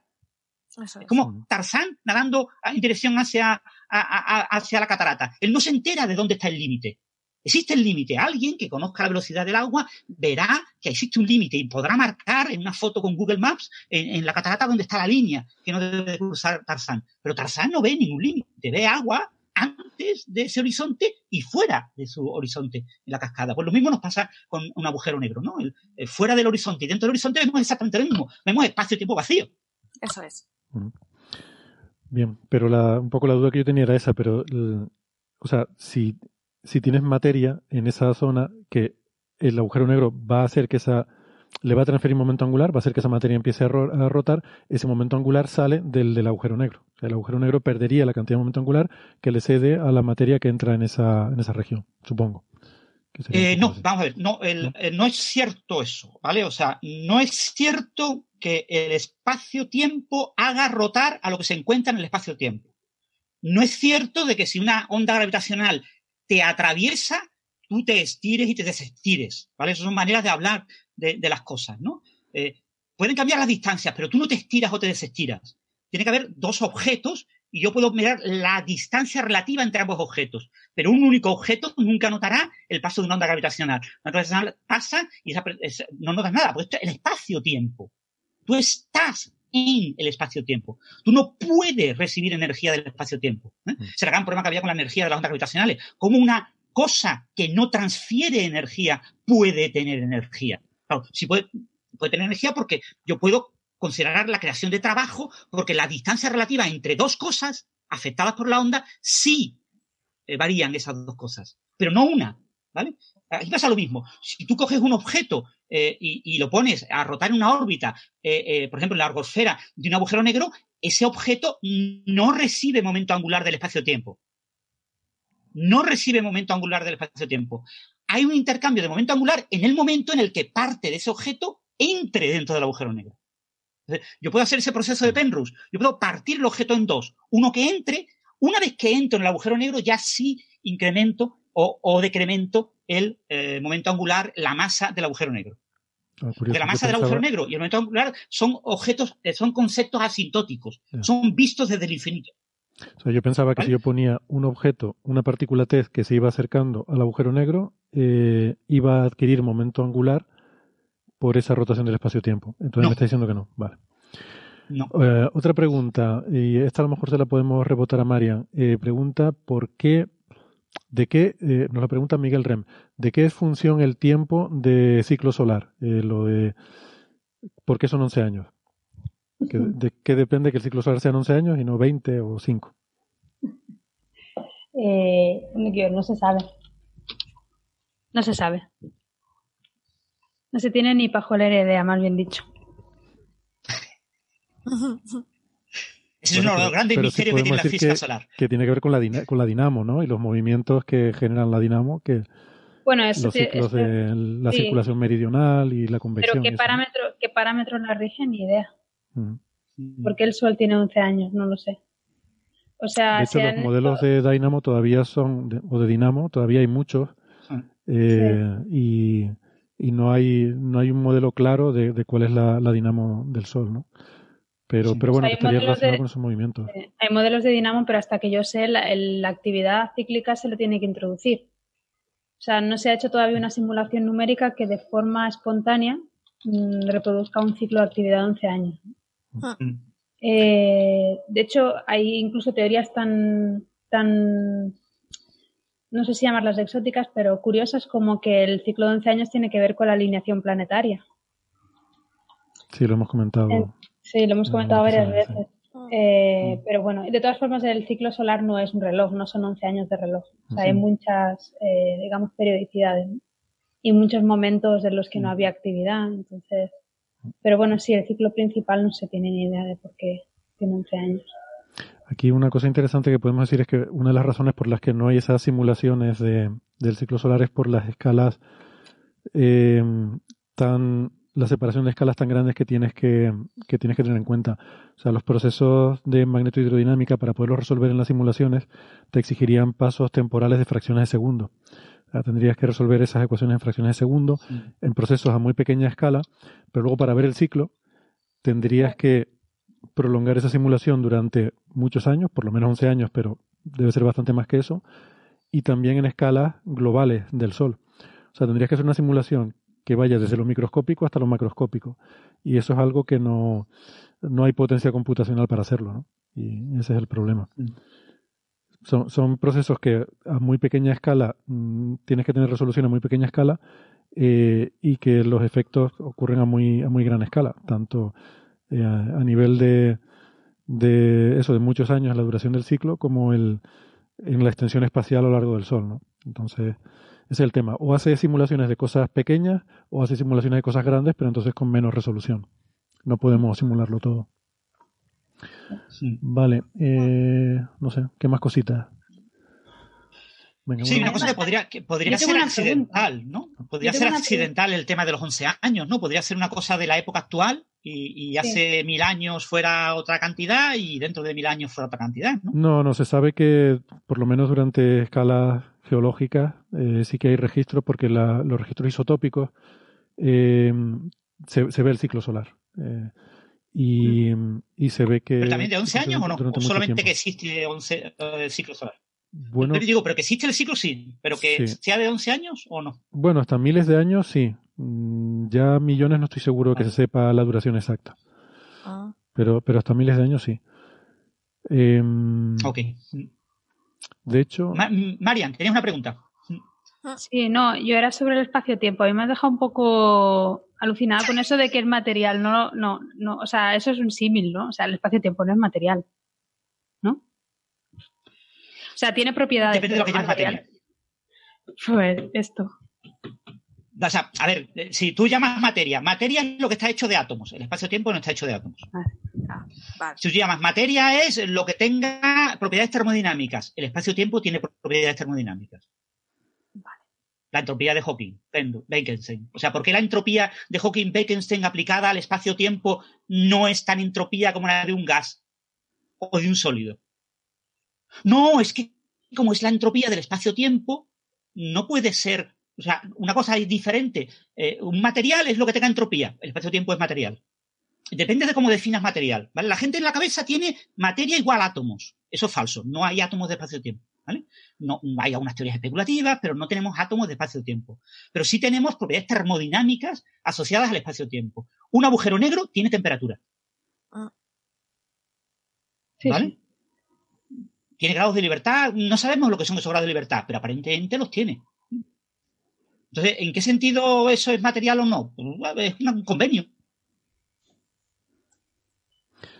Otra pregunta. la, materia se supone que está hecha de campos cuánticos. Y el espacio-tiempo se supone que está hecho de campos clásicos. Entonces, los campos son materia, o sea, todo está hecho de campos. Entonces, no ¿por qué tenemos que diferenciar entre campos que sabemos que son cuánticos y campos que no sabemos tratar de manera cuántica y que tenemos que tratar de materia clásica? ¿Mm? Eh, pero bueno, la única diferencia entre espacio-tiempo y el contenido del espacio del universo es que el contenido es, eh, tenemos una descripción cuántica precisa y del espacio-tiempo no tenemos descripción cuántica. Pero por lo demás son campos. Esta noche no me vas a dejar dormir, ¿eh? voy a estar ahí. Em, quizás la última, eh, por ir. Eh, había una. Pero se me perdió aquí. Ah, aquí está el autor. creo que es de José Alfonso Iglesias Soltero. Pregunta si se puede descartar totalmente el modelo de ondas piloto. Bueno, esta va a ser para Francis también el modelo de ondas piloto hoy en día como descripción de la realidad cuántica. Pregunta, ¿y si ese modelo cumple las desigualdades de Bell? es una interpretación, ¿no? Eh, a ver, eh, la, sí, el, modelo de la onda piloto, la interpretación bohmiana de la mecánica cuántica no relativista, es compatible con las desigualdades de Bell. ¿Vale? O sea, es un modelo compatible con las desigualdades de Bell. El modelo de la onda piloto lo que hace es coger una manera de escribir la ecuación de Redinger, y de esa manera de escribir la ecuación de Redinger, que separa dos partes, lo que digamos la, la, función de onda es una magnitud eh, compleja, son números complejos, tienen módulo y tienen ángulo, tienen fase, ¿no? Pues separo el módulo de la fase y digo, el módulo lo llamo partícula y a la fase le llamo fluido, onda. Entonces lo que tengo es una onda, es decir, la parte de fase de la función de onda y una partícula, la parte de amplitud. Entonces tú dices, pero la amplitud no tiene forma de onda. Sí, la amplitud tiene forma de onda, pero no es una onda, es una partícula, porque yo digo que es una partícula. Y la fase a veces no está picada y tiene forma de partícula. Sí, pero no importa. Yo a la fase le llamo onda, no le llamo partícula. Y a la, al módulo le llamo eh, partícula. Entonces, eso es la interpretación de la onda piloto. Entonces, esa interpretación es completamente compatible. Las desigualdades de Bell son compatibles, o sea, hemos dicho, la violación de las desigualdades de Bell eh, es compatible con la descripción de Schrödinger de la mecánica cuántica, con la descripción matricial de Heisenberg y compañía, con la descripción de integrales de camino y, por supuesto, eh, si yo parto la función de onda de Schrödinger en dos trozos y a uno le llamo onda y a otro le llamo eh, partícula piloto, pues es perfectamente compatible con las desigualdades de Bell. Entonces, como interpretación, el que yo parta una función compleja en dos trozos no cambia nada la física. La física, las fórmulas, lo que yo calculo es exactamente lo mismo. Lo único que yo he hecho, en lugar de partir una función de onda, una función compleja en parte real y parte imaginaria, la he partido en módulo y fase. Eso es lo único que hace la interpretación de la onda piloto. El que se imagine una onda o que se imagine una, una, gotita de agua sobre una superficie vibrante de un fluido, eso no es la interpretación de onda piloto, ¿eh? Esos son las gotas danzarinas en fluidos que eh, fluctúan, ¿vale? Es que la gente lo vende como que, ah, sí, la gente lo venderá como que, y dirá que la gotita es la partícula y que la vibración del fluido es la onda.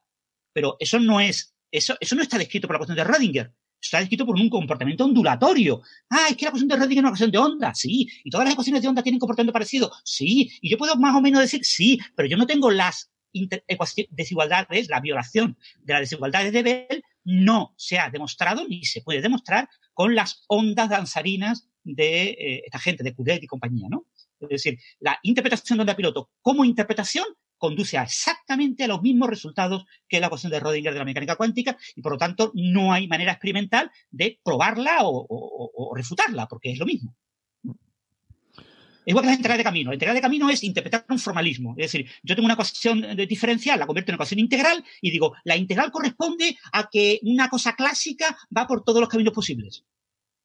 Y tú te imaginas, claro, eso significa que en realidad la partícula se divide en muchísimas partículas y cada una va por un camino distinto. No, es que yo he cogido una formulación en ecuaciones diferenciales y la he escrito en forma integral. Yo he cogido una derivada, una pendiente, y la he convertido en una suma. ¿Una suma de qué? Pues de camino, de trayectorias. Pero ¿eso significa que realmente van en trayectorias? No. Es una interpretación. Es un formalismo. Entonces, los formalismos matemáticos yo los puedo decir, los puedo hablar, los puedo contar, los puedo relatar inventándome una historia. Eso es una interpretación. Como yo relato un formalismo matemático. Pero si es una interpretación, el formalismo matemático tiene que ser completamente equivalente y las conclusiones experimentales, los observables, todos los resultados de experimentos tienen que ser exactamente los mismos. Bueno, y ya para terminar, me he reservado para mí la pregunta más difícil, que es de Miguel, Miguel Rem. Pregunta que si llevo gafas de filtro azul. Aunque bueno, menciona también a María, no sé si preguntaba por uno o por otro. creo que lo decía por mí porque se veía un reflejo. Eh, la, la, verdad, querido Miguel, es que ya no leo por la presbicia, no puedo leer sin gafas. Entonces, para poder leer cualquier cosa necesito unas gafas y para no estar cargando de un lado para otro y tal, lo que he hecho es que, me, como estas gafas se compran en el supermercado por dos euros, me he comprado cinco y tengo una en cada uno de los sitios donde suelo sentarme a leer y una de ellas es la mesa de coffee break. Así que tengo estas gafas que las tengo aquí siempre y, y me las pongo. como son muy baratas, no tienen ni antirreflectante ni nada, ya te digo, valen dos o tres euros y entonces hacen un montón de reflejos, supongo, y me imagino que eso es a lo que te refieres pero es porque son muy cutres, no es porque tengan nada, nada de particular. Más bien al contrario, las gafas buenas, creo que las que llevan Marian y, Francis seguramente son buenas gafas con un buen antirreflectante en los cristales para que, para que los, los reflejos no molesten. ¿no? Bueno, eh, para despedirnos nos queda solamente la agenda cultural, eh, que creo que podemos hablar, Sara, por ejemplo, del Geolodía, que es el Día de la Geología, ¿no? El Día de la Geología, sabéis que todos los años se celebra el Geolodía, que consiste normalmente en eh, distintas rutas por zonas geológicas de cada provincia y te van explicando, un geólogo te va explicando lo que estás viendo. Son rutas súper interesantes, súper chulas, ¿no? Este año, ¿qué ocurre? Que con el tema del confinamiento no se puede salir. Así que lo que han hecho es, pues tenemos una crisis, pero toda crisis significa oportunidad. Este año tenemos una cosa muy bonita, es que podemos asistir al geología de más de una provincia desde casa. Y eso es chulísimo, ¿no? Entonces, eh, la mitad de las rutas que se han preparado ya están, eh, van a hacer como eh, vídeos caseros y todos estos vídeos que han hecho de las rutas se van a lanzar juntos a la vez el día 9 de mayo en el canal de YouTube estar atentos de la Sociedad Geológica Española. O sea, el día 9 estar atentos al canal de YouTube porque saldrán todos los vídeos. También la cuenta de Twitter de Geología os irá informando de qué está sacando. Y eh, para que os hagáis una idea, Almería os van a llevar a la geoda de Pulpí. En Tarragona vais a ver en la playa de Waikiki las ostras gigantes. Lleida, vais a ver la parte pérmica del, Pirineo.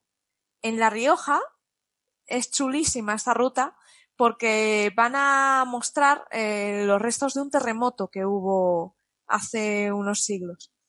En Madrid, en el, en el IGME, van a hacer un recorrido súper cachondo por fachadas y baldosas ¿Por qué? Porque muchas veces no nos damos cuenta, pero en las baldosas de las eh, fachadas y en las que pisamos hay muchos fósiles y restos geológicos muy chulos. Entonces ellos nos van a, enseñar a interpretarlos y que luego cuando veamos las piedras de una fuente estemos como, como locos mirándolas diciendo, ¿eso es un caracol? Sí. Y en Huesca eh, nos van a llevar a la zona de Calasanz, que es muy chula, en Gran Canaria hay una actividad que mola sobre colores de piedras volcánicas. Esta no os la perdáis tampoco.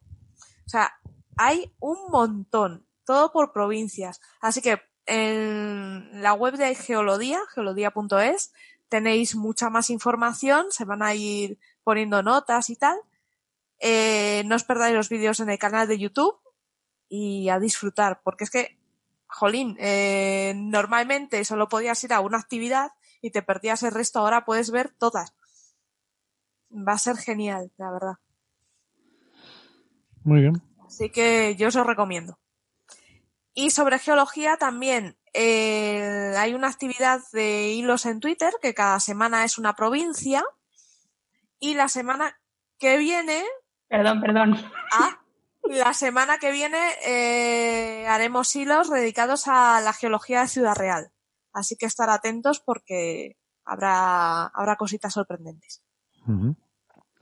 No sé por qué enseñaba a Marian una imagen del juego de Zelda. no, pero estaba siguiendo una conversación del chat y escuchando a la vez, ¿eh? Que, había, había algo relativo en el chat. Bueno. Bueno, si queréis, yo hago un anuncio rápido. Mañana, eh, sabéis que eh, yo también participo en el podcast este de la Fábrica de la Ciencia. Mañana la Fábrica de la Ciencia con Jorge Onsulve eh, ha preparado un coloquio sobre el futuro de la exploración espacial. Es mañana viernes 1 de mayo a las 12 en el canal de YouTube de la Fábrica de la Ciencia. vamos a intervenir mucha gente, me ha, me ha metido a mí también, aunque yo no tengo ni idea de este tema, y, van a estar pues eh, Daniel Marín, eh, van a estar eh, Ignasi Casanova de la UPC, Miquel Tureda, Juan Ángel Vaquerizo, Julia del León, que es del IAC, Carlos González, José Luis Vázquez Poletti y Elena Montero, una psicóloga experta en astronautas, Jorge Pla y Marsal Guifra. Somos mucha gente, estaremos como una hora, hora y media, dos horas, y se supone que vamos a hablar del futuro de la exploración espacial. Ya digo, a mí me han metido, pero yo eh, del futuro de la exploración espacial sé muy poquito. ¿eh? ¿Cuándo era? ¿Mañana? Mañana a las 12, en el canal de YouTube de, la Fábrica de la Ciencia. Pues mañana no me lo pierdo. Sí, sí, sí. Francis, vas a ver a Carlos González más que, más que a tu familia, porque el sábado en Enciérrate con la Ciencia estamos también. Ah, perfecto, pues yo también estaré el, sábado en Enciérrate con la Ciencia. Que sepan nuestros oyentes, que sepan nuestros oyentes que pueden hacer preguntas por el, por Twitter y por Twitter y, por el chat. Hmm. Tendremos a Francis, a Carlos y el domingo tenemos a Bea. Así que sí. Muy bien. Nivelazo. Por ahí preguntaba alguien que si la semana que viene también habrá directo. Por supuesto que sí. La semana que viene, mismo sitio, misma hora. Aquí nos veremos, ya saben, las 3 de la tarde en Canarias, las 4 en la España peninsular, eh, 2 UTC, las 14 horas UTC y que cada uno pues en su respectivo uso horario pues que se haga la conversión que corresponda. Muy bien, pues ha sido un placer amigos, gracias por estar ahí, a la gente que ha estado escuchando, a la gente que ha estado siguiendo el directo, haciendo preguntas en el chat y por supuesto muchas gracias Marian, un placer de verte de nuevo por aquí, Sara, Francis y también a María, gracias por haber venido, hasta la semana que viene. Chao, chao. chao. chao.